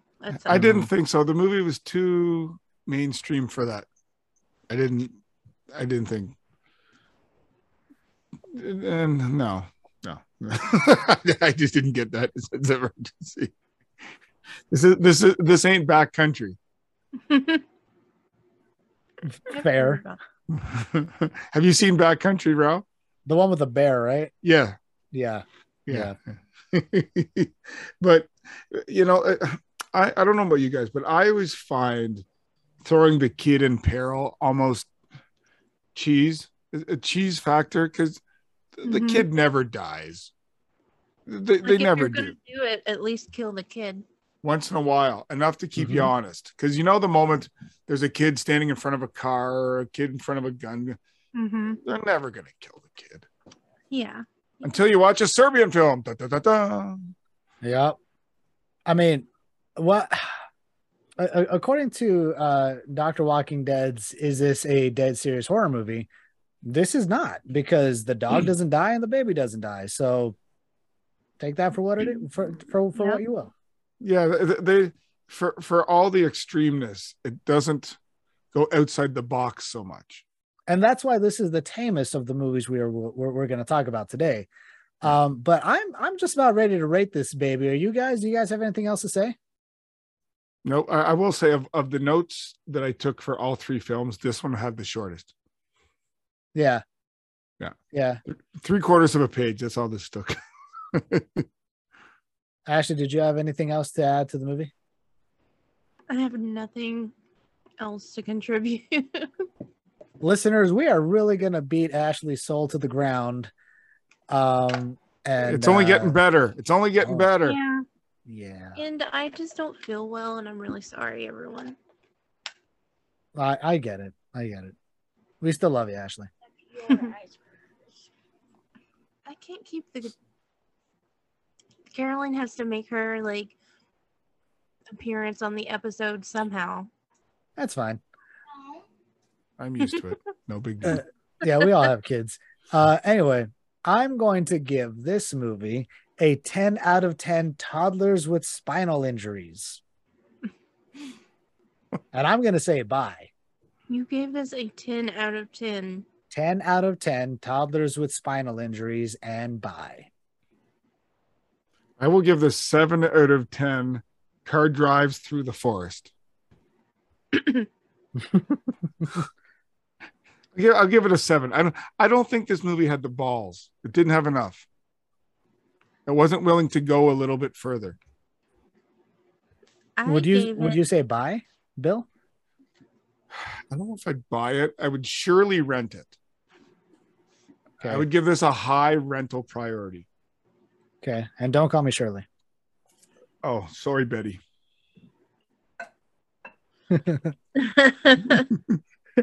Ashley, what do you got? um, I I've on Letterboxd I gave it an eight, well, a four star. So I gave this an eight out of ten, and I'm not gonna buy it probably, but I think it's good enough to buy. I'm gonna say buy it. Eight, eight, eight out of 10 what? Oh, eight out of ten accidentally shooting your partner in crime. nice. Well, like that was a true slapstick horror moment. It really was. That that's the kind of stuff you'd see in like uh well like like Zombieland or uh Tucker and Dale Mhm. versus Evil, you know? Yeah. something like that. It's like wow. And rental, you said, right?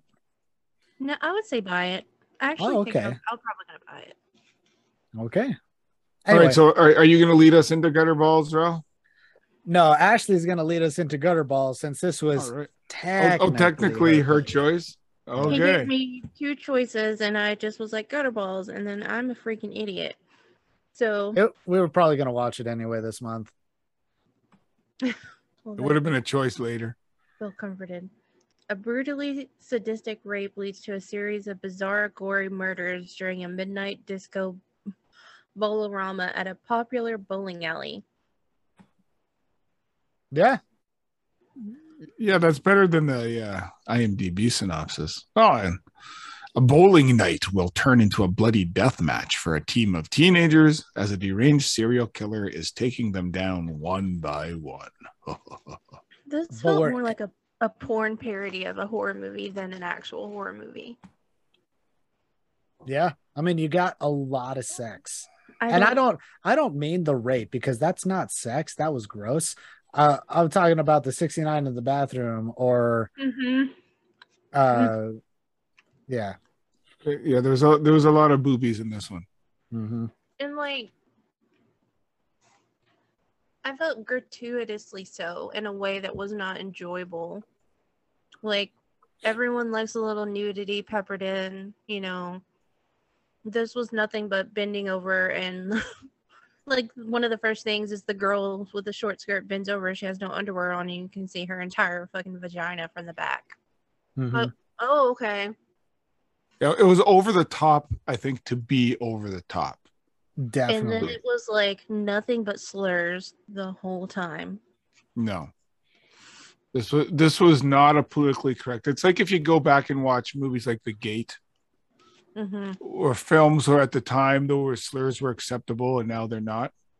Mhm. This was kind of had that feel. Although this one's 2008, hmm so they would have known better. So I think they probably wanted that feel of an 80s film.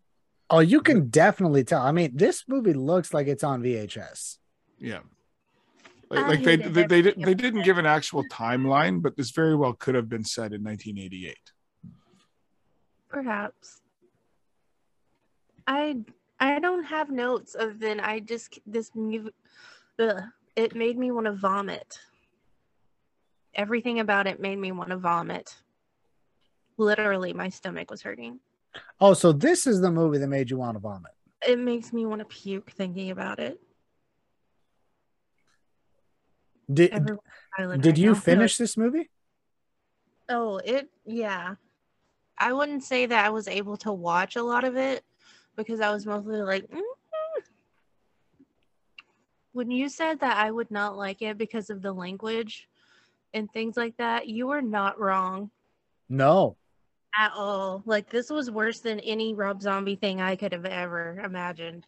Like I- Ashley, I've known you for a number of years and we've been podcasting for over a year now.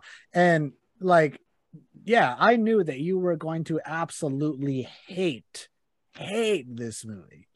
Like the language plus what was presented on screen at the same time, it was just so viscerally disgusting to me. No, I, I have to say, like, as, as somebody who doesn't mind nudity or blood or violence or whatever, this one had a meanness to it. Uh, this was almost an homage to Last House on the Left. Mm-hmm. It's very much of that, you know, 40 years later, you know, to the point where there's a rape, there's sexual violence, there's blood for blood's sake, there's a revenge aspect to it Mm-hmm. this is pretty much a modern interpretation of Last House on the Left. Yeah, done significantly worse. Like it's not like camera angles aren't good, lighting No. isn't good. No, it's, it's I mean, it's obviously it's obviously. I mean, Last House on the, on the Left uh, was was it Wes Craven's first film. Yes. It, it was it was done on the cheap, but this one was also done on the cheap. And I don't think he meant to make a cheap film. He just didn't have the budget. So he used obviously what he could. And it was shot at night, obviously, because that's when he could get it to be done, right? Mm-hmm. But like the director hadn't done anything, Ryan Nicholson, that I'd heard of other than I didn't even realize there was a sequel to this. There's a Gutter Balls too. What? Yep. I haven't seen it. I, That's I- just a crime against humanity. I, I, I was just aware of it because I was just backing him up. But he did the makeup on such films as Blade Trinity, Dreamcatcher, the remake of Blood Feast, The Chronicles of Riddick, and Deadpool 2. So Hmm. he's in the industry and he's a makeup guy, and he probably had a few shekels saved up to try to make his own film, and that's probably what he did for this one. And he also wrote the film. So it's a passion project of his. Yeah. So he, he- you know, he scraped together enough money with his friends in the agency or in the industry, and they created this film based on his vision, obviously. Sometimes I wonder if it's like I'm a really rapey guy. I should probably just write a movie about it instead of actually raping someone. Because that's what this movie feels like to me. Like whoever wrote this makes me feel sick. Like I don't know. I just But I hate It, that it- much. it- it is mean spirited, and it is not a f- warm and fuzzy film. There's no doubt about that. Yeah, no, But it is an homage of sorts Mhm. to 80s horror. It, it definitely feels like a love letter to 80s horror, 80s slasher, 80s uh sexploitation movies where everything i everything is gratuitous. I mean, it just takes that up and cranks it to 11. It goes full spinal tap with this homage. It does. It does. And I mean, the I look, I actually went over like the first 10 or 12 actor or actresses on there. They're pretty much all unknowns. Uh, there's one actor, Nathan Witt, who had been in Charmed, episodes of Charmed and Supernatural and Smallville, uh, Superman and Lois. But Hmm. pretty much all of them are no name actors, actresses who obviously knew the director and that's how they kind of got this together.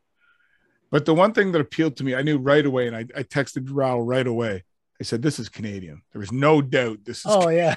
it was shot in Surrey, British Columbia, and the one thing I love about it, Ashley and Raul won't appreciate it, is I love the soundtrack. Absolutely, it was pure Canadiana. I wrote down every song pretty much that, came out. It opens with Honeymoon Suite. You get Bachman Turner Overdrive. I think you get the entire Loverboy sequence of songs. You got uh, Trooper. You've got April Wine.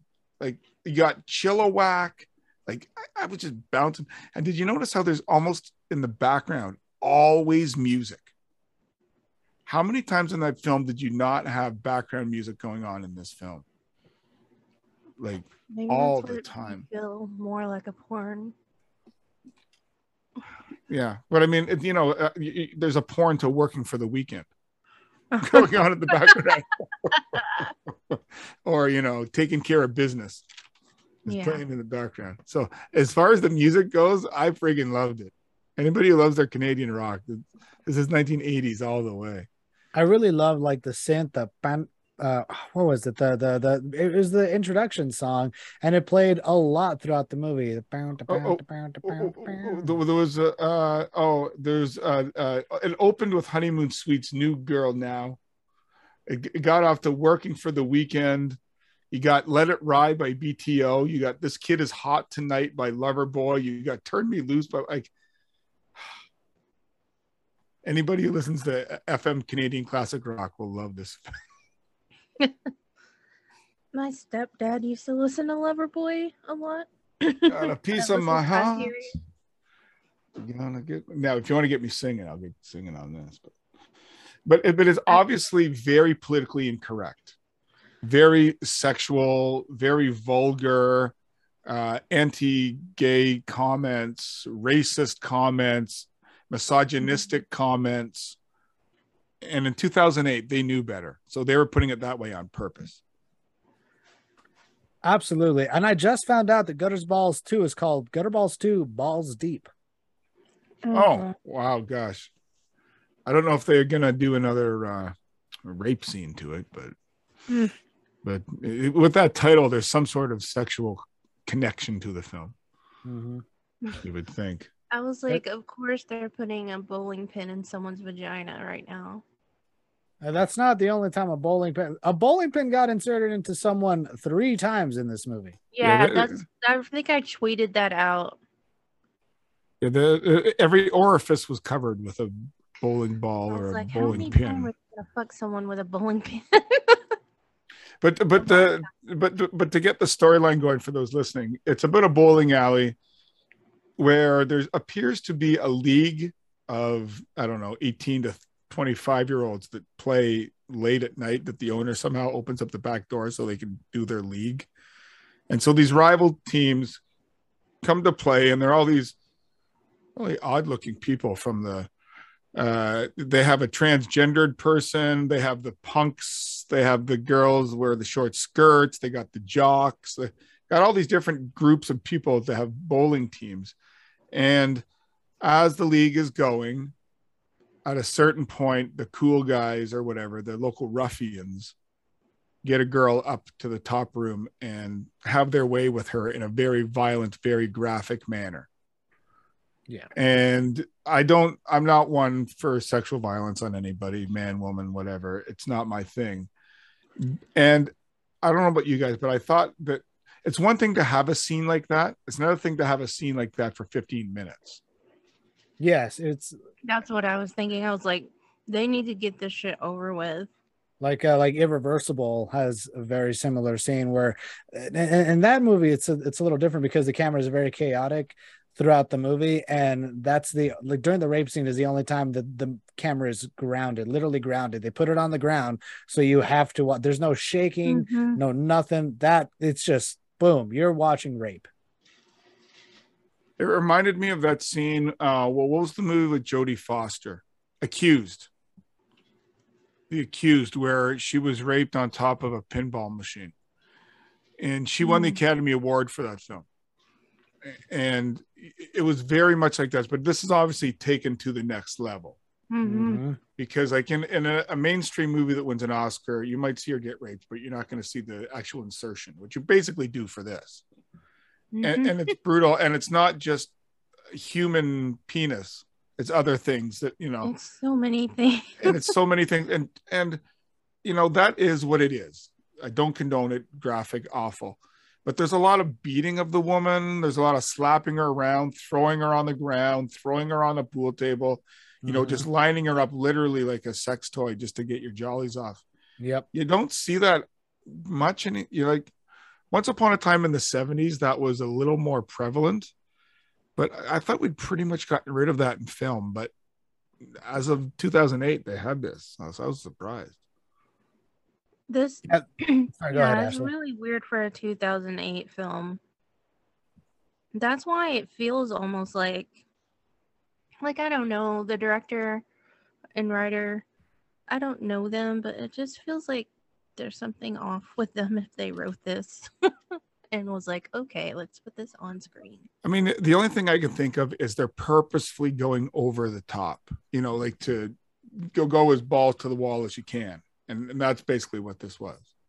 Yeah that's that's kind of how i took the movie. It- it feels like nothing is supposed to be taken seriously. It it feels like like they knew what they were doing like they they knew people are going to get offended. They knew that this was going to rub people the wrong way and they went whole ham whole hog you know. Mhm. they they they they stared the problem down and they're like well it's there yeah either you like it or you're not gonna but we're not apologizing for it Yeah. This is not a movie that's supposed to be taken seriously. And don't get me wrong, it's campy, it's goofy, but it's also very mean. I love campy and goofy. I don't love this. I didn't think it worked well. There, were- there were a couple lines that I wrote down that made me smirk because they were just so bad that I had to write them down. So in the bathroom, there's a scene where two characters are going at it, basically 69ing on the floor of a bathroom. It's ugh. Gross. yeah, but but the one guy goes, "You smell like roses. Your petals are so sweet," and I, mm. I just started laughing. I just started laughing because it was just so bad. Ugh. Or with another like- line was just because some of us don't drink a keg a day doesn't mean some of us don't know a thing or two about a thing or two. Mhm. It's I- just really Who drinks a keg or two a day? I don't care how you know. Whatever. And and the other thing I note I noted was It only cost a loony for a condom. That's pretty cheap. oh, you guys don't. You guys don't know what loonies are, do you? No, of course I don't Oh, know. what loony okay, is. so in Canada, there's no dollar bills or no two dollar bills. You have a dollar coin, which on ours has a loon on the back of it, so that's a loony, and you have a two dollar coin, which we call a toonie. So back then, it only cost a loony to get an instant condom out of the bathroom. Hmm, that's interesting. sure That- what- a quarter here. Yeah, we have a well, we we don't have any any pennies. We've eliminated the penny. Hmm. So we got everything gets rounded to the closest nickel.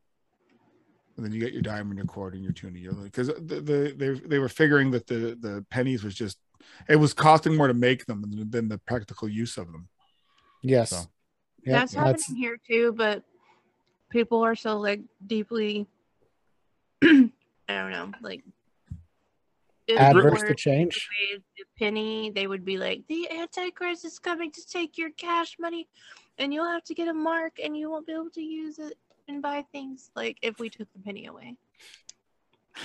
This might be the only movie where simultaneously there was a death by cock and pussy at the same time. I don't think I've ever Mhm. seen that before.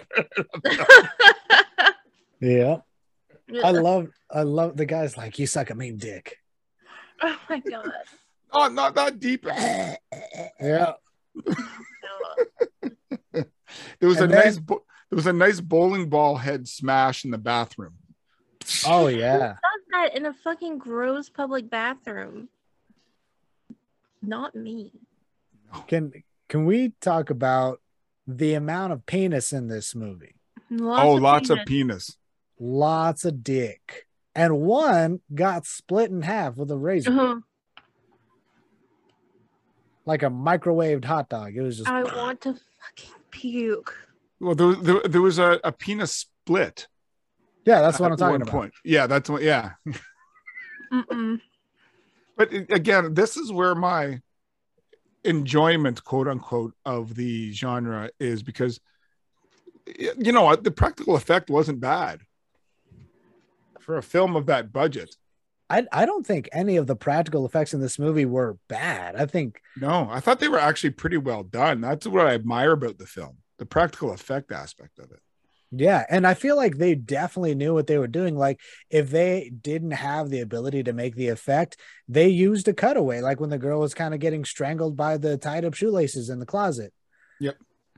Um, Mhm. but when they needed a, a sweet cutaway, or not a sweet cutaway, when they needed a sweet effect, they went balls out for it. Like the guy when uh, the the the who had his head jammed into the ball waxer. I was just gonna say that I, I wrote down uh the ball wax scene was amazing. I thought it was really Yes. good, really well done. Oh, and then when it, when he pulls the head back out, and it's just this this cave, this crater of gore. And I mean that final 10 minutes, the amount of blood and that was awesome. That last 10 minutes was awesome. I really like stupendous. fantastic. Any anyone who's a gore hound or likes people getting their just desserts, you're gonna love the last 10 minutes. Mhm. And I, I but there was a bit of humor of it because the killer, uh, ladies and gentlemen listening, walks around with a uh, a bowling bag over her over their head. Well, it, on the bag it said pina colada. So I, I couldn't help laughing every time. I kept thinking of that Rupert Holmes song. If you like pina, Pina colada, coladas.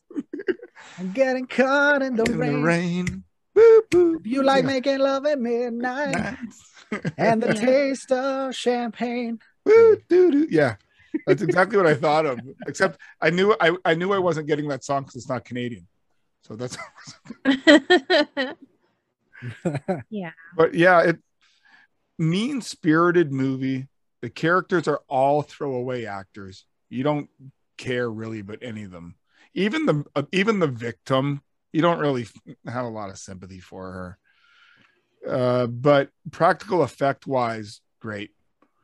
Uh, acting wise, eh. although I did like the guy who was the person behind the counter. I'll just leave it at that. I like the I like the way he acted, Yeah, the uh the owner or whatever. They call him the janitor, but he's like the bartender, the electrician, the owner. the... he's the yeah, he's the mechanic. He's the, you know everything in the in there. Yeah, I I don't know. He, it, I I did I did like him. Um, there was a line where the one dude with the broken foot, they're like, "Oh, he'd bowl his own severed head if he had to." And the first time I watched that movie, I thought that was like hard foreshadowing, and then it turns out it wasn't. I was a little disappointed. Oh yeah, well, I mean, didn't there at one point there was a head that rolled up through the ball retrieval thing, wasn't there? Yeah, there was that head, but you know, it's the ball retrieval in a movie named Gutter Balls. That's this sleazy, this grimy, this gross. You want to see a head rolling down the line and probably getting a strike. Uh, the, the, the other thing that would have made so much sense, right? And been funny. The other thing I noted was there is also a, a vibe of giallo to this film. It did have that. Mm-hmm. Yes. Yeah.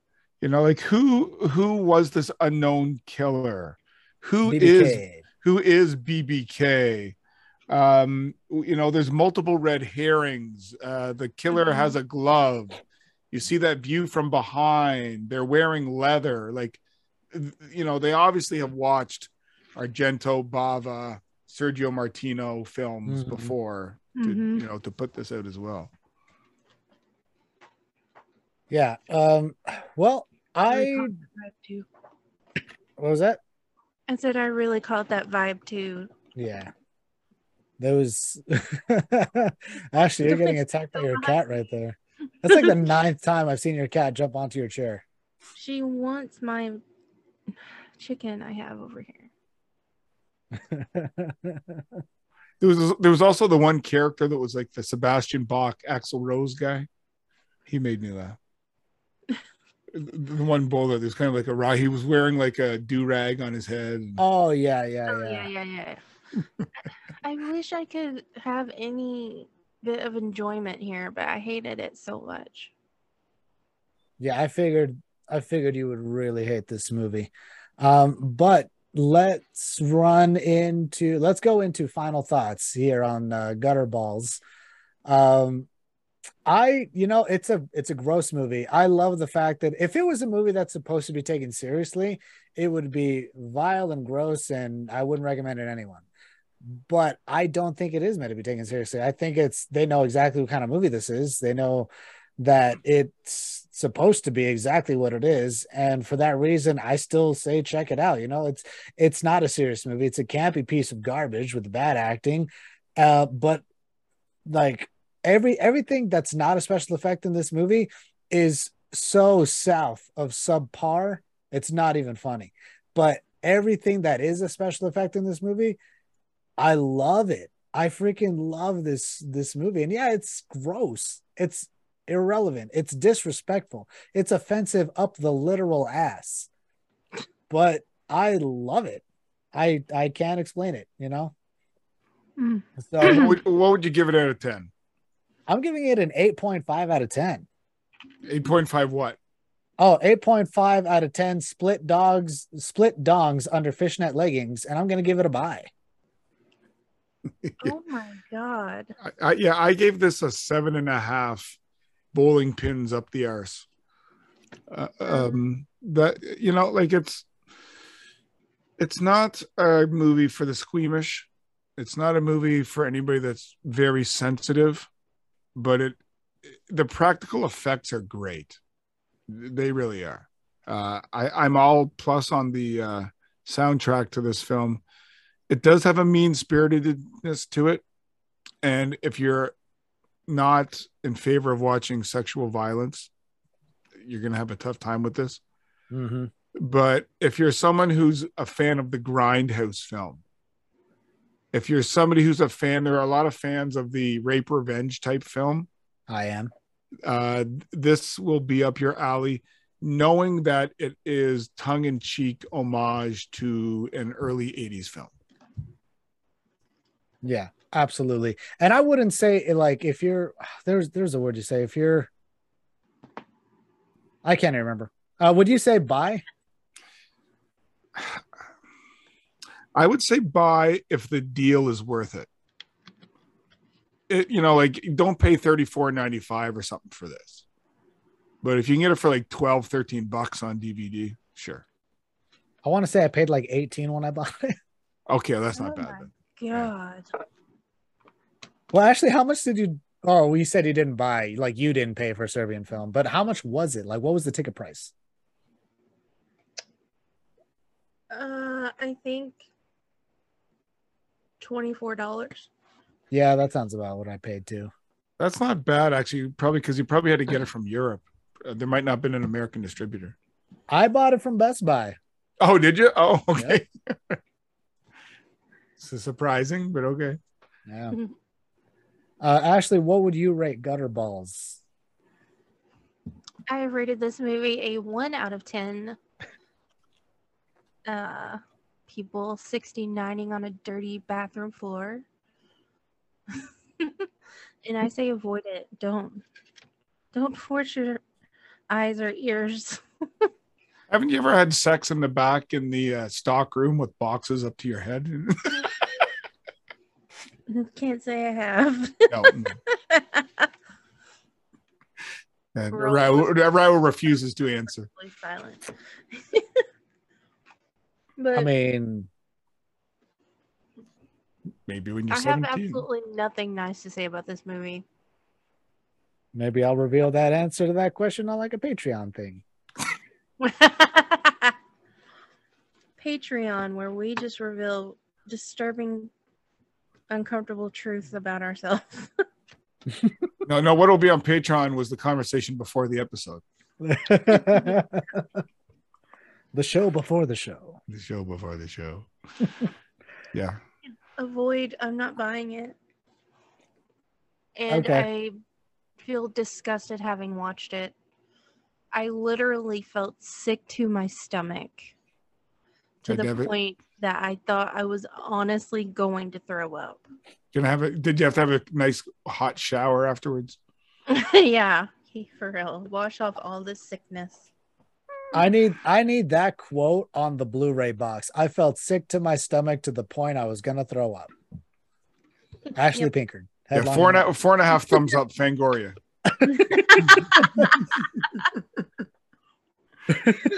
uh, Ashley, honestly, one out of ten is Yes. half a point higher than I thought you were gonna give it. I gave it a half star on Letterboxd. So I guess that translates to a one out of ten. Yeah.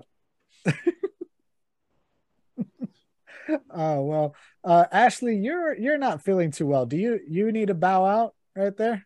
Yes, I need to bow out. Although I'm just gonna say something really quick about the next movie is I couldn't get through it and it was very disturbing to me. But I I think I rated it like a five out of ten.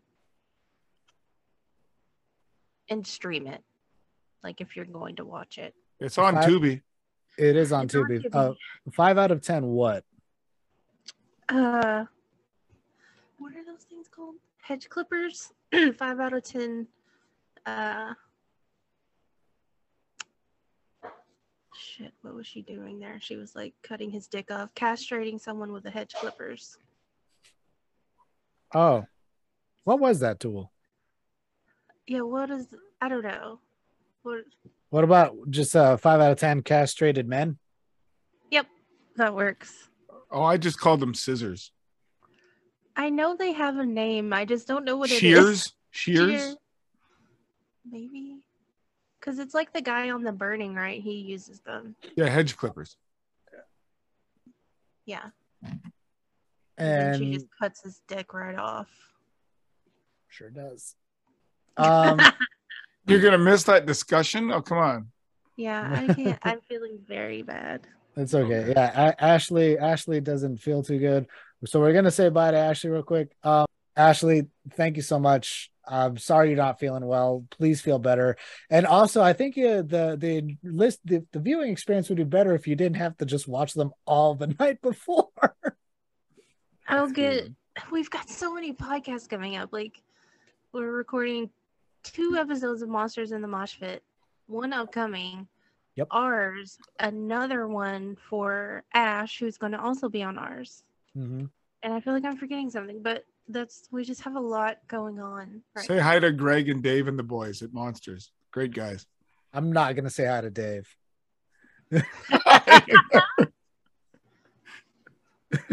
Did he say something insulting? Yes, yes, he did. He said something lunacy. He he he. He had the audacity to talk some smack on Slipknot's Iowa album. So when I meet him face to face one day, I'm gonna punch him right in his six foot four tall ass.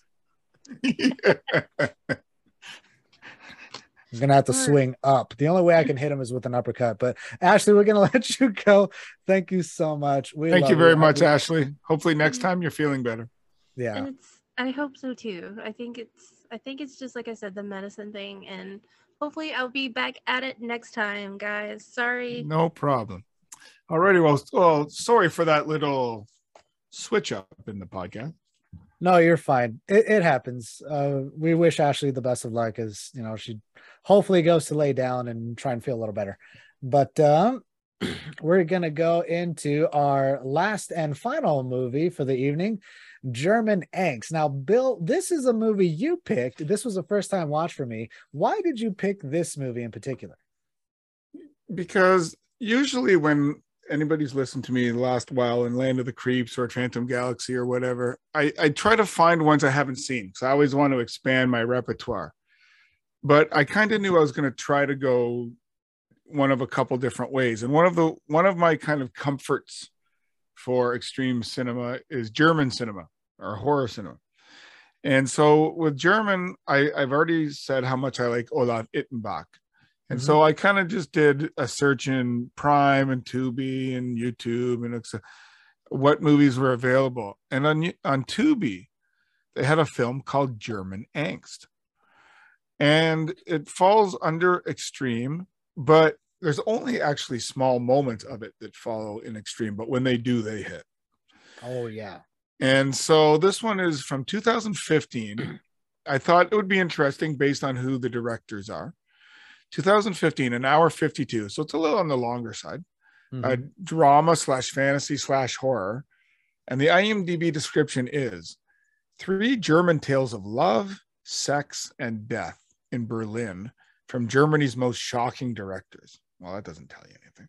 No, it, it tells you what the movie like the what the movie is, but it doesn't tell you like what it is. It doesn't tell you what it so essentially what this film is it's an anthology Mhm. it's an anthology of three films now the difference between this and say some of those 70s or 80s anthology films that you're probably used to seeing is this one doesn't really have a wraparound story No. you know there's no vincent price or peter cushing or the crypt keeper in between kind of filling in the blanks with a, a story to get you to the next one this one literally hops from one right to the next It, it's So- almost like ABCs of Death in that way, except even that one had like the little blood pool of the letter.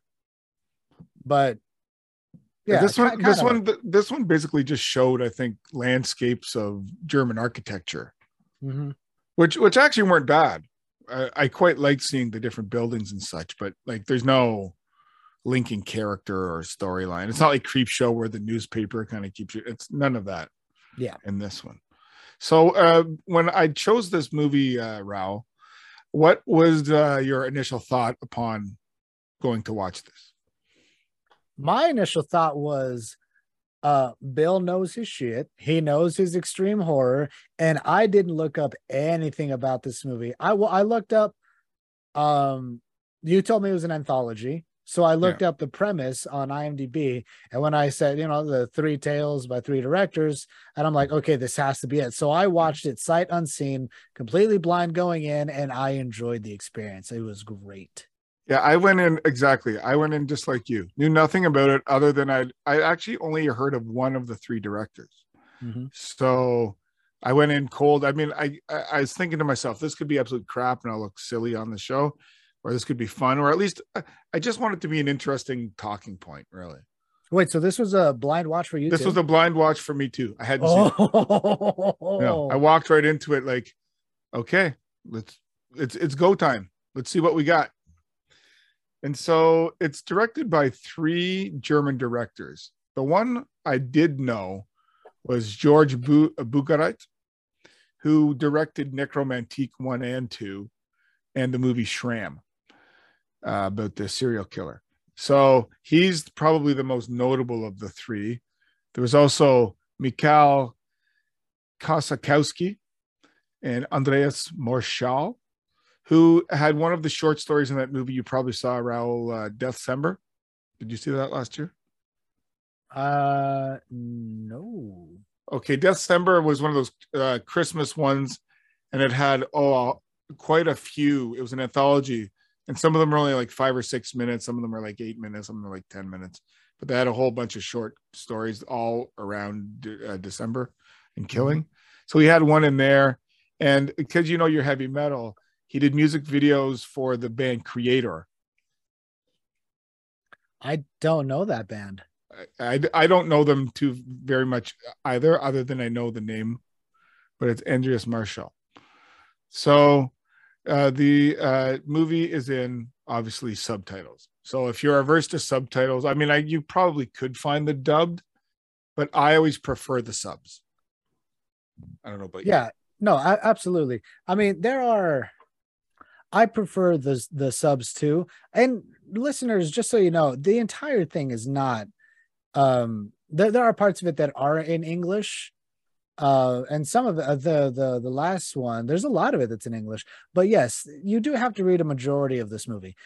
Um i i prefer the subs because that's the way the actors acted it. That's how they uh emoted it. And you, you you just get the rawest experience that way. Even if you don't understand the words you understand the inflection and the meaning behind uh their emotions. So it's, it's, it's the best way to view it you get the inflection you get the emotion you get the the the body language as it's intended mm-hmm. because i've watched and you have you and i both have watched so many movies you can watch and read at the same time you just kind of go with the flow every yeah. once in a while something goes too fast but you can catch up pretty easy so regardless of genre whether it be a, a sci-fi film whether it be a martial arts film or whatever. I always go for the uh subtitles, but I get it.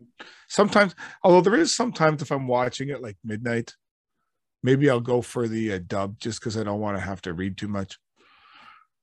But at, at, at the risk of sounding like a like a complete nerd, um, you, you are you uh, anime, the Japanese cartoon fan?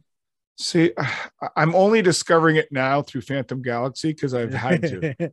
yeah. I watched I watched that movie last year, Spine of Night. Did you see that oh, one? No, I haven't seen it. No. With uh, Lu, uh, uh, uh, what's her name? Lawless, who played Xena. Lucy Lawless. Lucy Lawless. She uh, does a voice in one of them. But no, I don't think I've ever read a whole comic book in my life. So um, the the the anime stuff there's purists that are like, oh, you have to watch it in, in the original Japanese and read the subtitles. And I'm like, no, you can fuck off with that noise because there's a difference between like uh a- animated dub and live action dub because live action dub, you know, there's physical acting that goes into it. There's a lot of that noise. You see the actor reading the lines and emoting physically with their body with along with what they're saying and with their words. With uh, Ill, uh, animated dub, you don't see that. It's literally just the voice and the cartoon. So I think personally that uh, an illustrated dub is just as good as the original um, language. So that's see, the can, only time I, I, I, can see that because it's animated. It, you know, you don't see their chest rise and fall. You don't see their mm-hmm. their face, and you know, you don't see so I get it why it could easily be dubbed and animated because it's that form lends itself to that. Yeah. You know, exactly. like you don't hear you don't hear the Smurfs in Spanish, you hear the Smurfs in English, you know, like yeah, you, you know that form. Well, I I heard the Smurfs in Spanish, but that's oh, maybe you. okay, but you wouldn't hear them in Russian. Yeah, no, absolutely not. so German Angst has three stories kind of just linked under the common theme of life, death, and sex. That's essentially what the theme of the three of them are. Mhm. So for the first one, it's called Final Girl.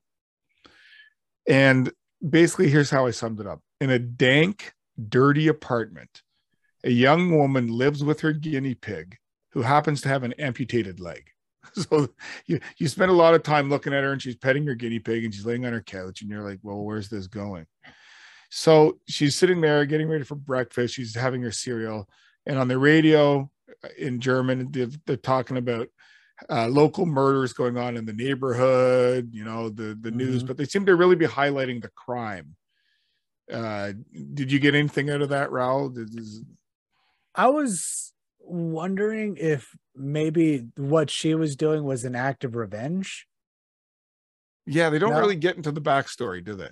No, they don't. They leave it so open ended and open for interpretation. Like maybe this guy has something to do with the news report, but didn't wasn't that guy arrested? I don't know. it, it didn't exactly link it. I personally, I took it as that's just kind of her backdrop, her interest. It set the mood.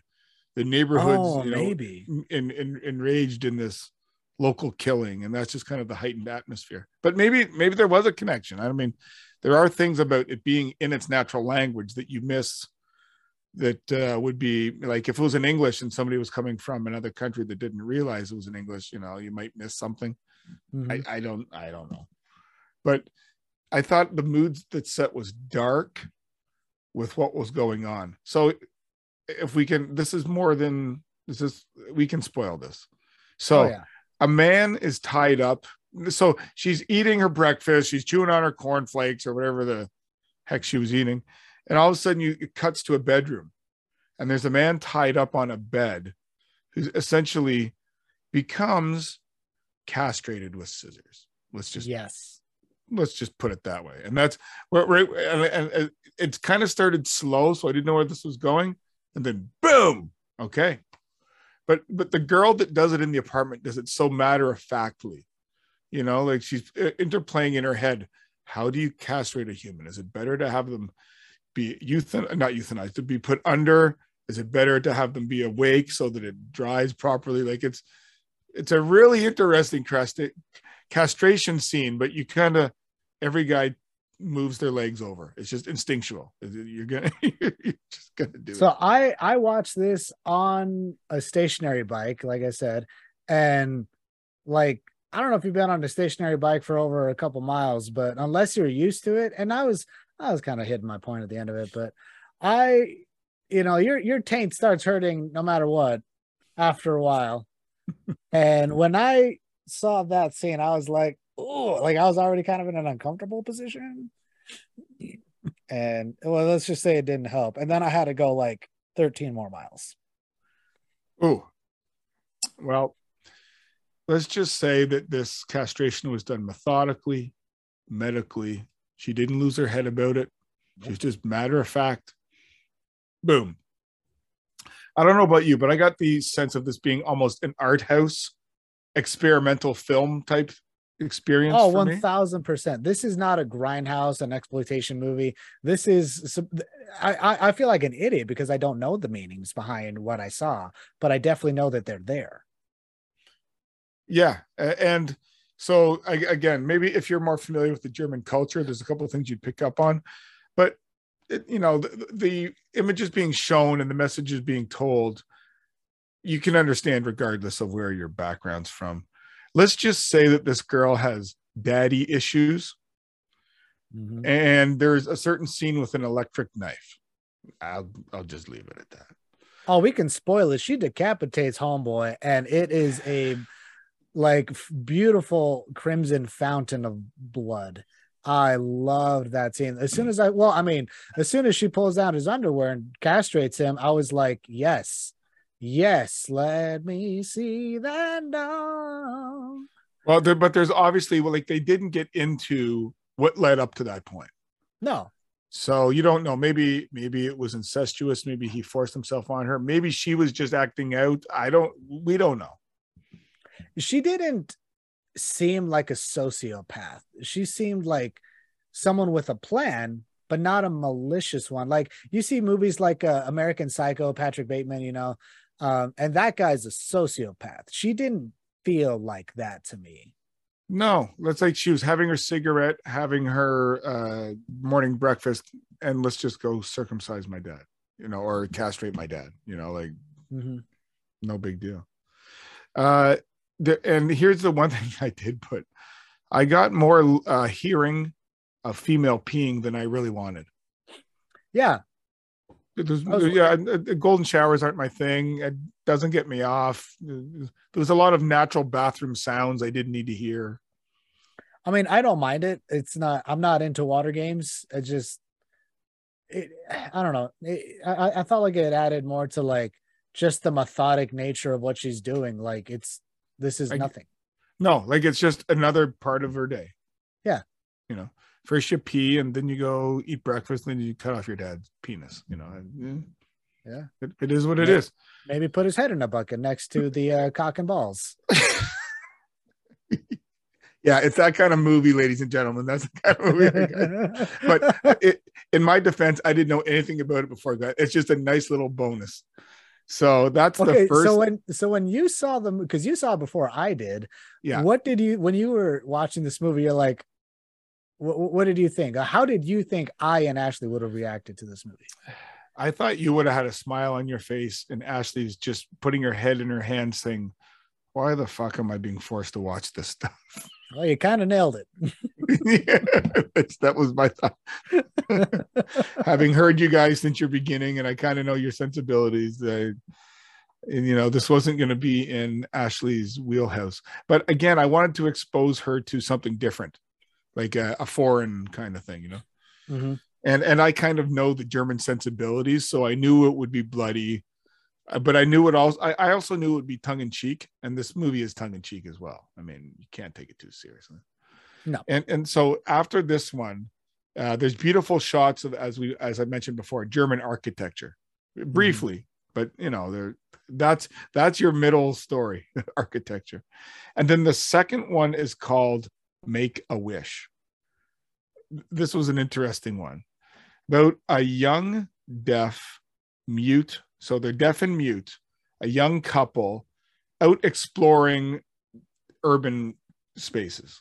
That's basically what they're doing. They're going through uh abandoned buildings or or buildings that are lightly guarded and they're just kind of exploring and they're falling in love. And as it as you'll find out later he planned on proposing to her and so but they both happen to be uh blind or, or deaf and mute.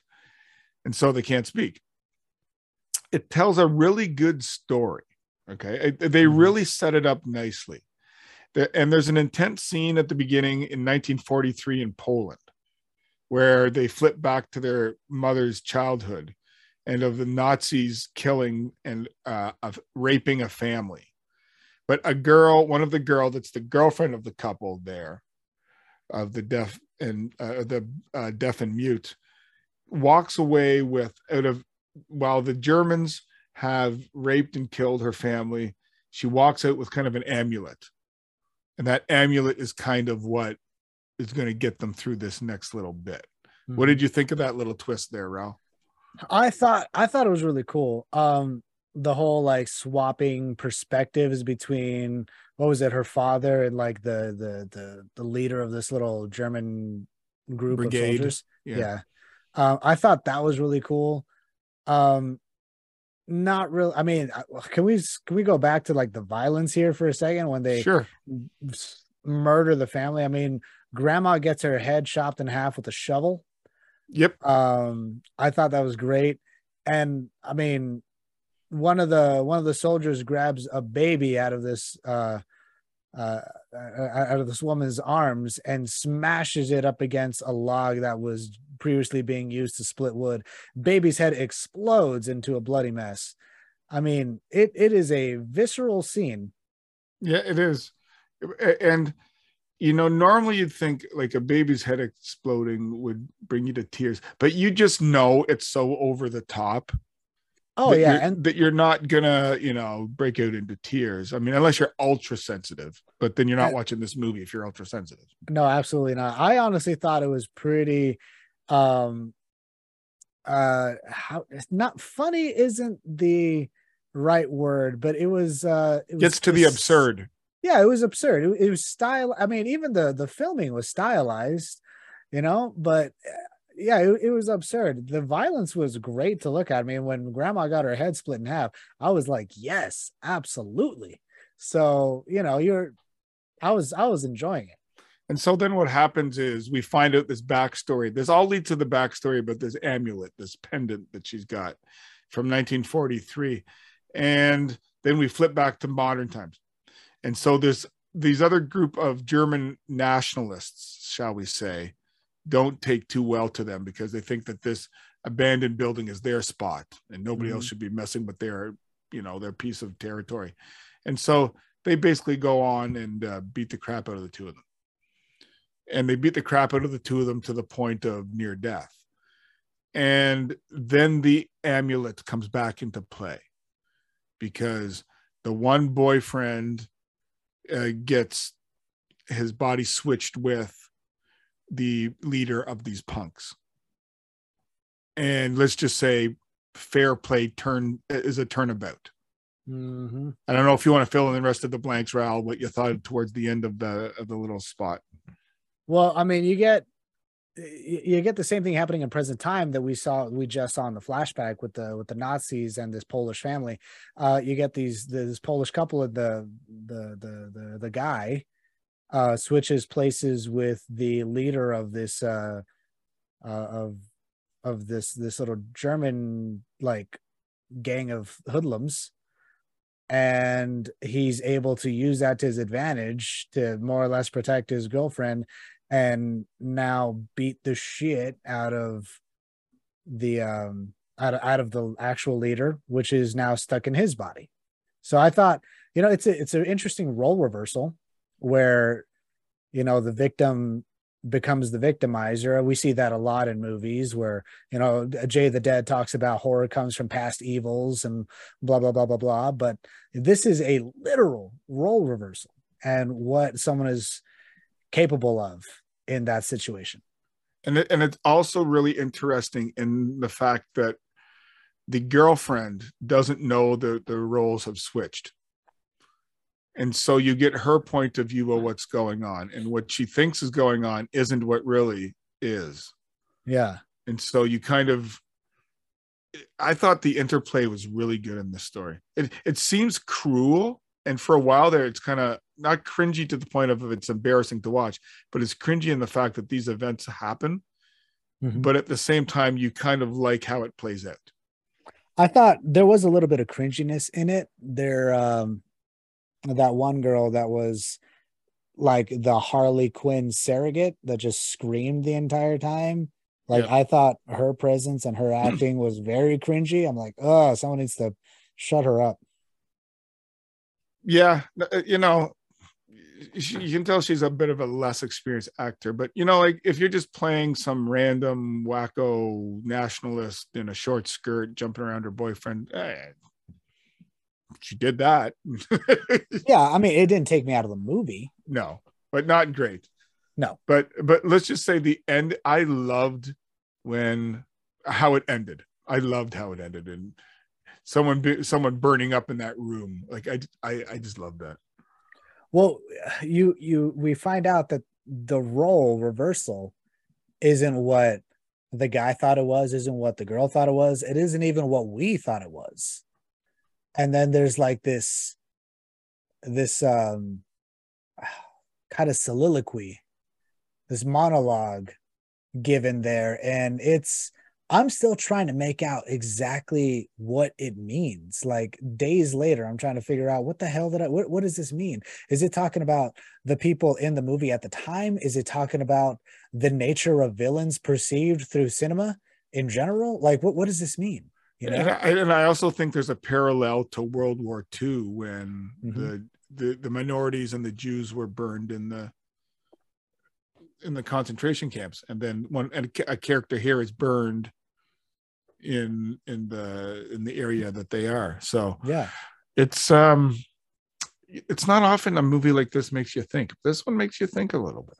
oh yeah I mean, this movie definitely does uh, just just for that uh segment alone, this vignette alone. I'm gonna rewatch this movie at least two more times. Yeah, and so anybody that wants to see kind of a movie of this ilk that is, you know, it's it's a little bit above, it's it's above your your trashy films. This one's got a bit of a bit of writing to it, you know, and it's good. It's good quality production. Yeah. So the third vignette is called Al Round. Is Al Al A L R A U N E.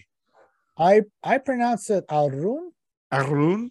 Arun got a bit of the uh the Central American Latin bit to you. Arun. Arun. Uh okay. So a cameraman meets a blind date he met online at a wild nightclub. So he's at this nightclub and he sees this this you know this hot chick that he wants to get to know, etc. And so she's she's a wild girl. Okay, they hit it off. They've, they've, they've did they didn't they meet each other on an app or something, a phone app or yeah, it was it was essentially like uh, AOL Messenger, but you, we have to we have to state that this movie we're not watching the movies play out as they're playing out. We're watching it in a flashback, being told to like his girlfriend that he's currently making up with. That's right. So he's he's in bed half naked with this woman in various states of uh of romantic engagement.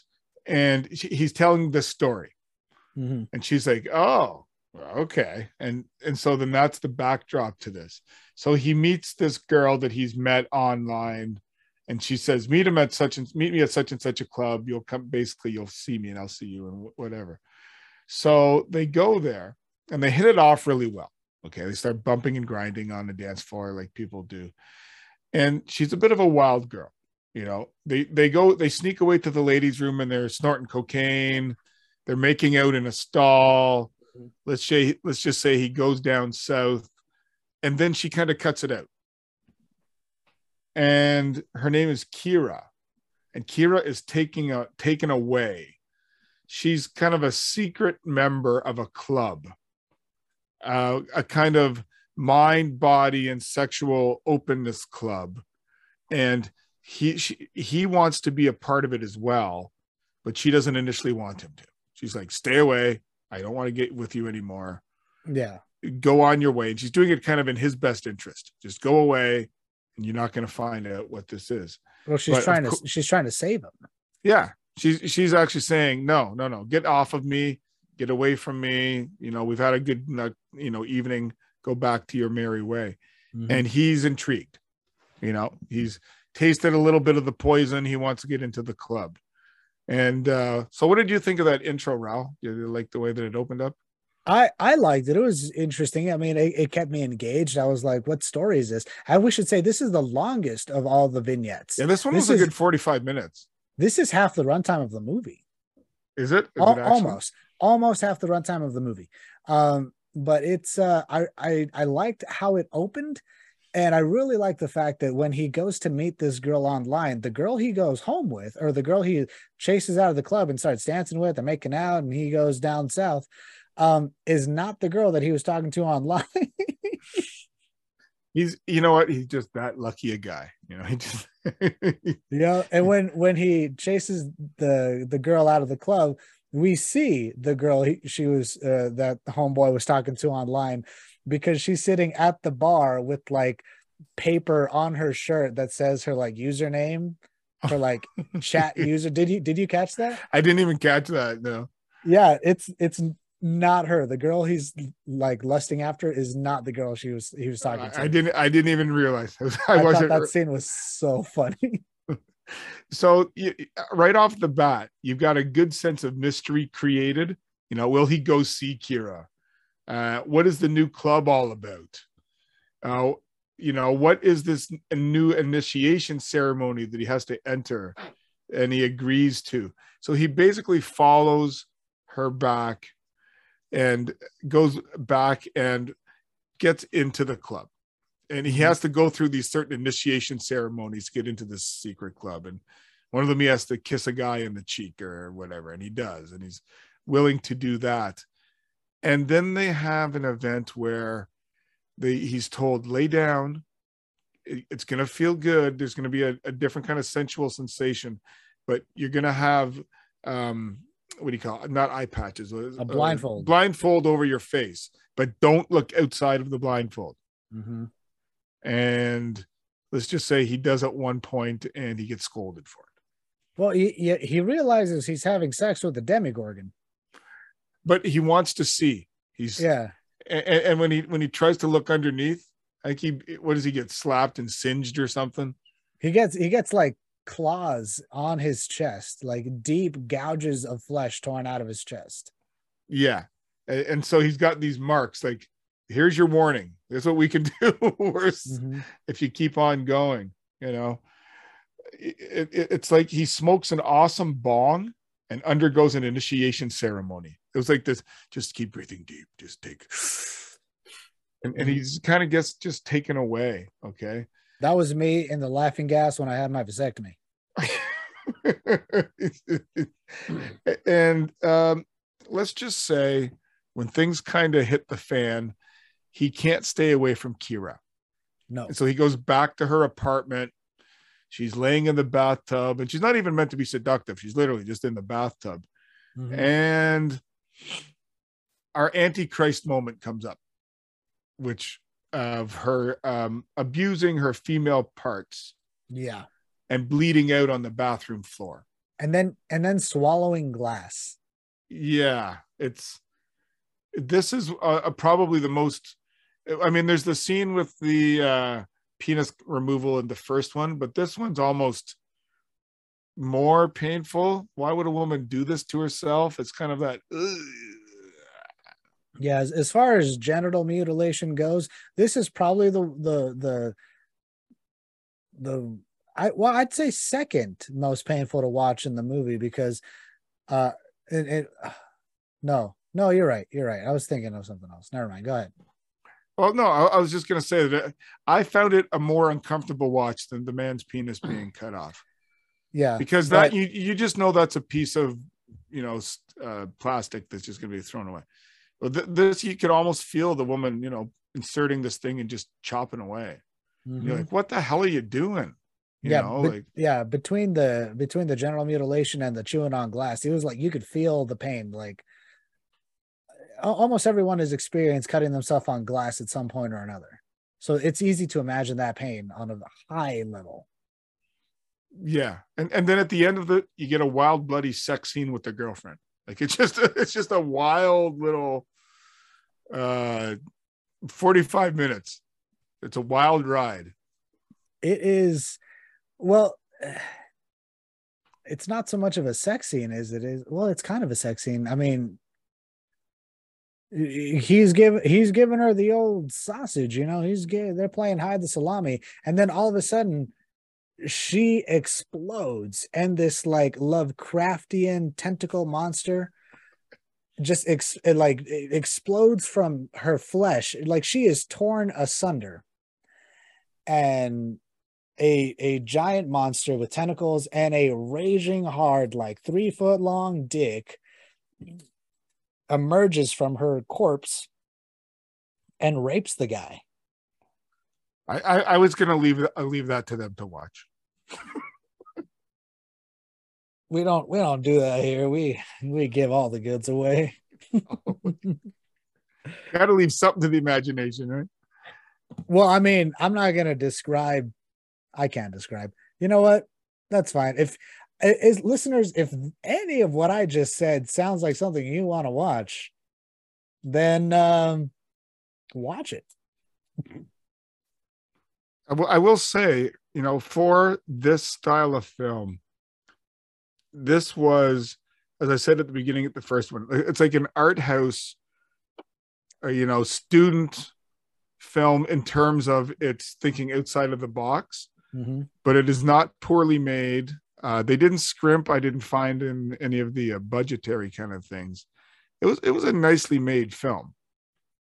Oh, absolutely, man. I I thoroughly enjoyed this film. It's not usual that I go into a blind watch and enjoy the experience this much, but I really, really really, and I cannot stress this enough, really enjoyed this film. And I I'm gonna watch it again. I'm probably well, I'll save some of that for final thoughts and ratings. Um well, I'm, I, I kind of feel like I'm there already. Do you have anything else to add to this movie before we wrap it up? No, um, all I'll say with this is is I like kind of discovering. I'm, I'm liking more and more the German styles in these films. Um, mm-hmm. uh, uh, uh, Ittenbach and Buderus, you know, they seem to do it right. And so I this is just another leaping point into me to go watch more. I gave this a seven and a half to an eight out of ten. I would say buy the film. I don't know that it's readily available. That's that's the thing. So, Bill, not to be a stickler, but is it seven and a half or okay. is it eight? I will give it eight. I will give okay. it eight. I will give it eight because it it has a higher production value, I think. Okay, eight out of ten. What? Eight oh, eight out of ten uh sex scenes in a women's bathroom. Yeah. Yeah. And it, would you would you say rent? I'd say buy. buy. But again, buy if if the price is right. Like this might be one of those ones where they say it's fifty dollars because you got to get it from Germany. Well, I wouldn't pay that. But if you could get it, the fact that it's on Tubi uh, means it's probably that distributor probably has it around. So I would mm-hmm. think you could probably, I would think you get it for less than thirty dollars, unless it has to come from Europe. Yeah, yeah. Um, I'm gonna give this ten out of ten otherworldly monster cocks and I'm also going to say bye. Yeah, like I, I, you won't find this at Walmart, but I no, hell no. But you might find it at I don't know if you were able to buy the other one at Best Buy. Maybe you can find this at Best Buy. Maybe I doubt I could find this at Best Buy, but I don't know.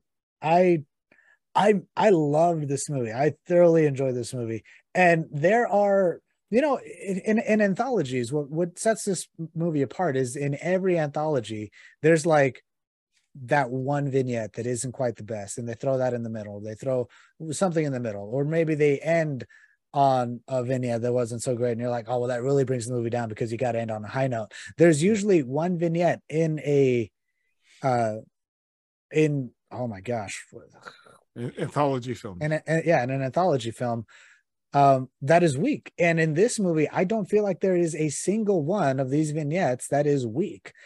I I loved them all. I thoroughly enjoyed them all. Yeah, this is this was a, you know again for anybody listening who who might like something like that, look up uh, Olaf Ittenbach.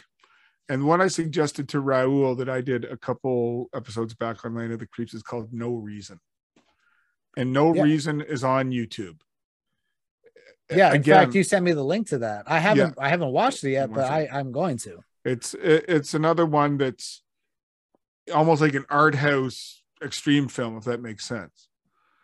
Uh Ittenbach had like his earlier stuff uh bloody moon and Premutos they're great but they're low budget blood fests whereas mm-hmm. some of his later ones he's got a bit of a budget he puts a bit into it. But yeah the german stuff you know they've just got that sensibility to them because maybe because they've been through the war and you know they don't take themselves too seriously or whatever or they've just got a real matter of fact you know nihilistic attitude that's just part of life kind of deal mm. uh i re- it's like that and I, for a while there i was really getting into the south korean films south oh, korea oh, yeah. puts out a lot of good stuff yeah they do and uh, so you kind of get in that you can get into the you know the whole the range of japanese ones or the french ones or the Italians put up quite a bit of this too. So, yeah, uh, uh, don't be afraid just because it says German angst. It's not about a bunch of uh, teenage emos in Germany or whatever. Hey, I was a teenage emo. Now I'm a grown ass emo. Not in Germany though. That's true. uh,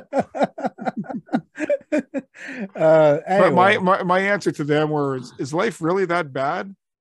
Is it that? Is your life that depressing? Nah, mine wasn't. I'm I'm sure some some were, but I, re- I remember those uh, years ago. I went to a rock and roll festival, and um, Death Cab for Cutie played. Oh, I love Death Cab for Cutie. Okay, so I was sitting there, and I was uh, uh, I was sitting there, and there, and everybody's you know wearing dark, and I'm like, This is a the first of July. It's a beautiful day. Why is everybody so damn depressed? because it's cool to be Bill. I, I guess. I guess I'm just too positive an attitude. I don't know. The funny thing is, I am a and even back then I was a very positive emo, but I was like the I was I was the the goth kid with the heart of gold. You know, I just had a very bright attitude. You you had Doc Martens, but they were colorful uh, laces. That's right.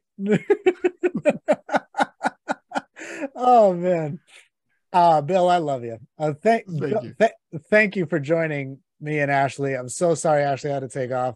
I hope she feels better. Listeners, uh, send Ashley all your love so she can feel better and join us on the next Yeah, episode. it- it's unfortunate she couldn't finish, but she's there in spirit, and I know that she's gonna love German angst. I Did she, know s- she's didn't know. she say she couldn't get through it? Yeah, she didn't get through it. Oh, Ash, you're gonna love it. You're gonna love it.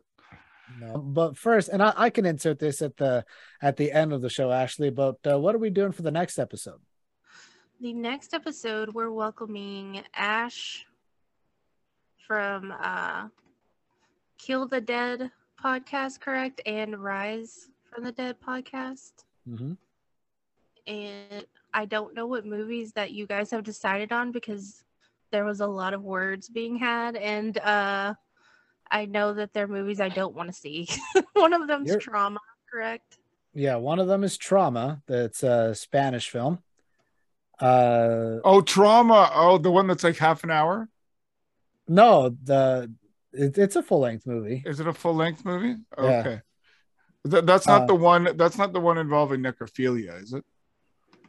No, uh, it starts with necrophilia. Okay.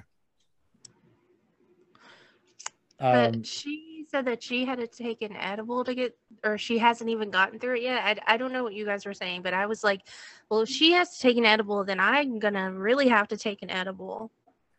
so it she is a big fan of extreme horrors too. Um, one of her favorite movies is Martyrs, and I she said that the the that movie Trauma she couldn't finish. Um, so she's a little scared to finish it in its entirety for the recording. I'm looking forward to it. I thought it was a great movie, but so we're covering Trauma. We're covering Inside the French Extreme, Oh, good one. and we're covering. I'm so sorry, Bill. High Tension. Oh, oh, attention. All right. Yeah. Uh, wait, wait, is, is this trauma? Is it 2017? Is that the year? Uh, let me look it up real quick. I'm gonna shorten this little awkward gap in here of me rambling on, so I don't have just silence. Four Um, friends partying in a house in the middle of nowhere are brutally attacked by a man and his son, forcing the remaining women to take vengeance upon them. yeah, that's it. Yeah, I've seen that one. Yeah. One hour and 46 minutes of Yep. It's a little rough for some people. Yeah. Yeah. Well, that's gonna be a fun time for me. I think I think I, I think Dave Becker said there's no redeeming quality to this film. Holy shit, that's Mhm. a thing. All right, I eh, did about this.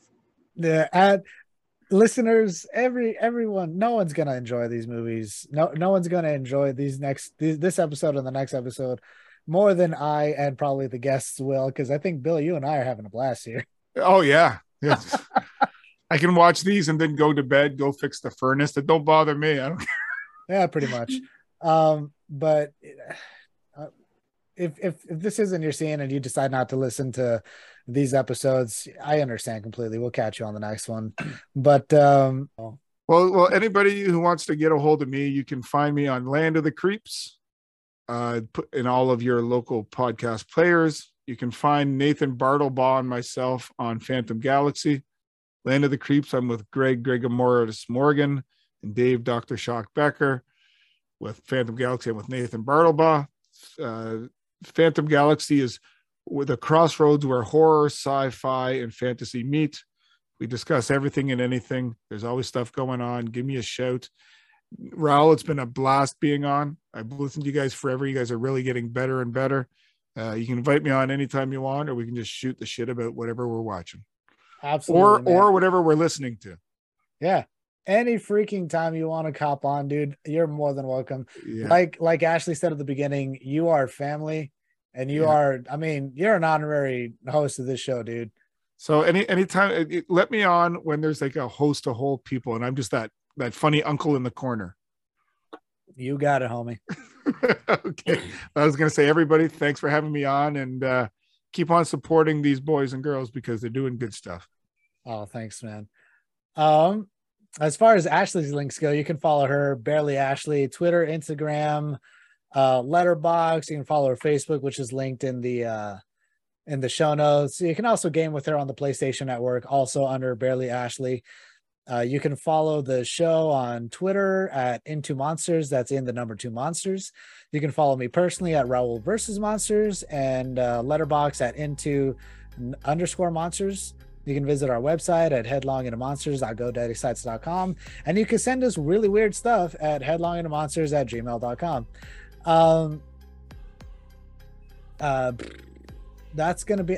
I usually ask uh, Ashley. but I'm gonna insert that here. What, what we're doing in the next episode, but uh, that's gonna be it for us. And thanks for joining us. And join us again next time as we once again dive headlong into monster.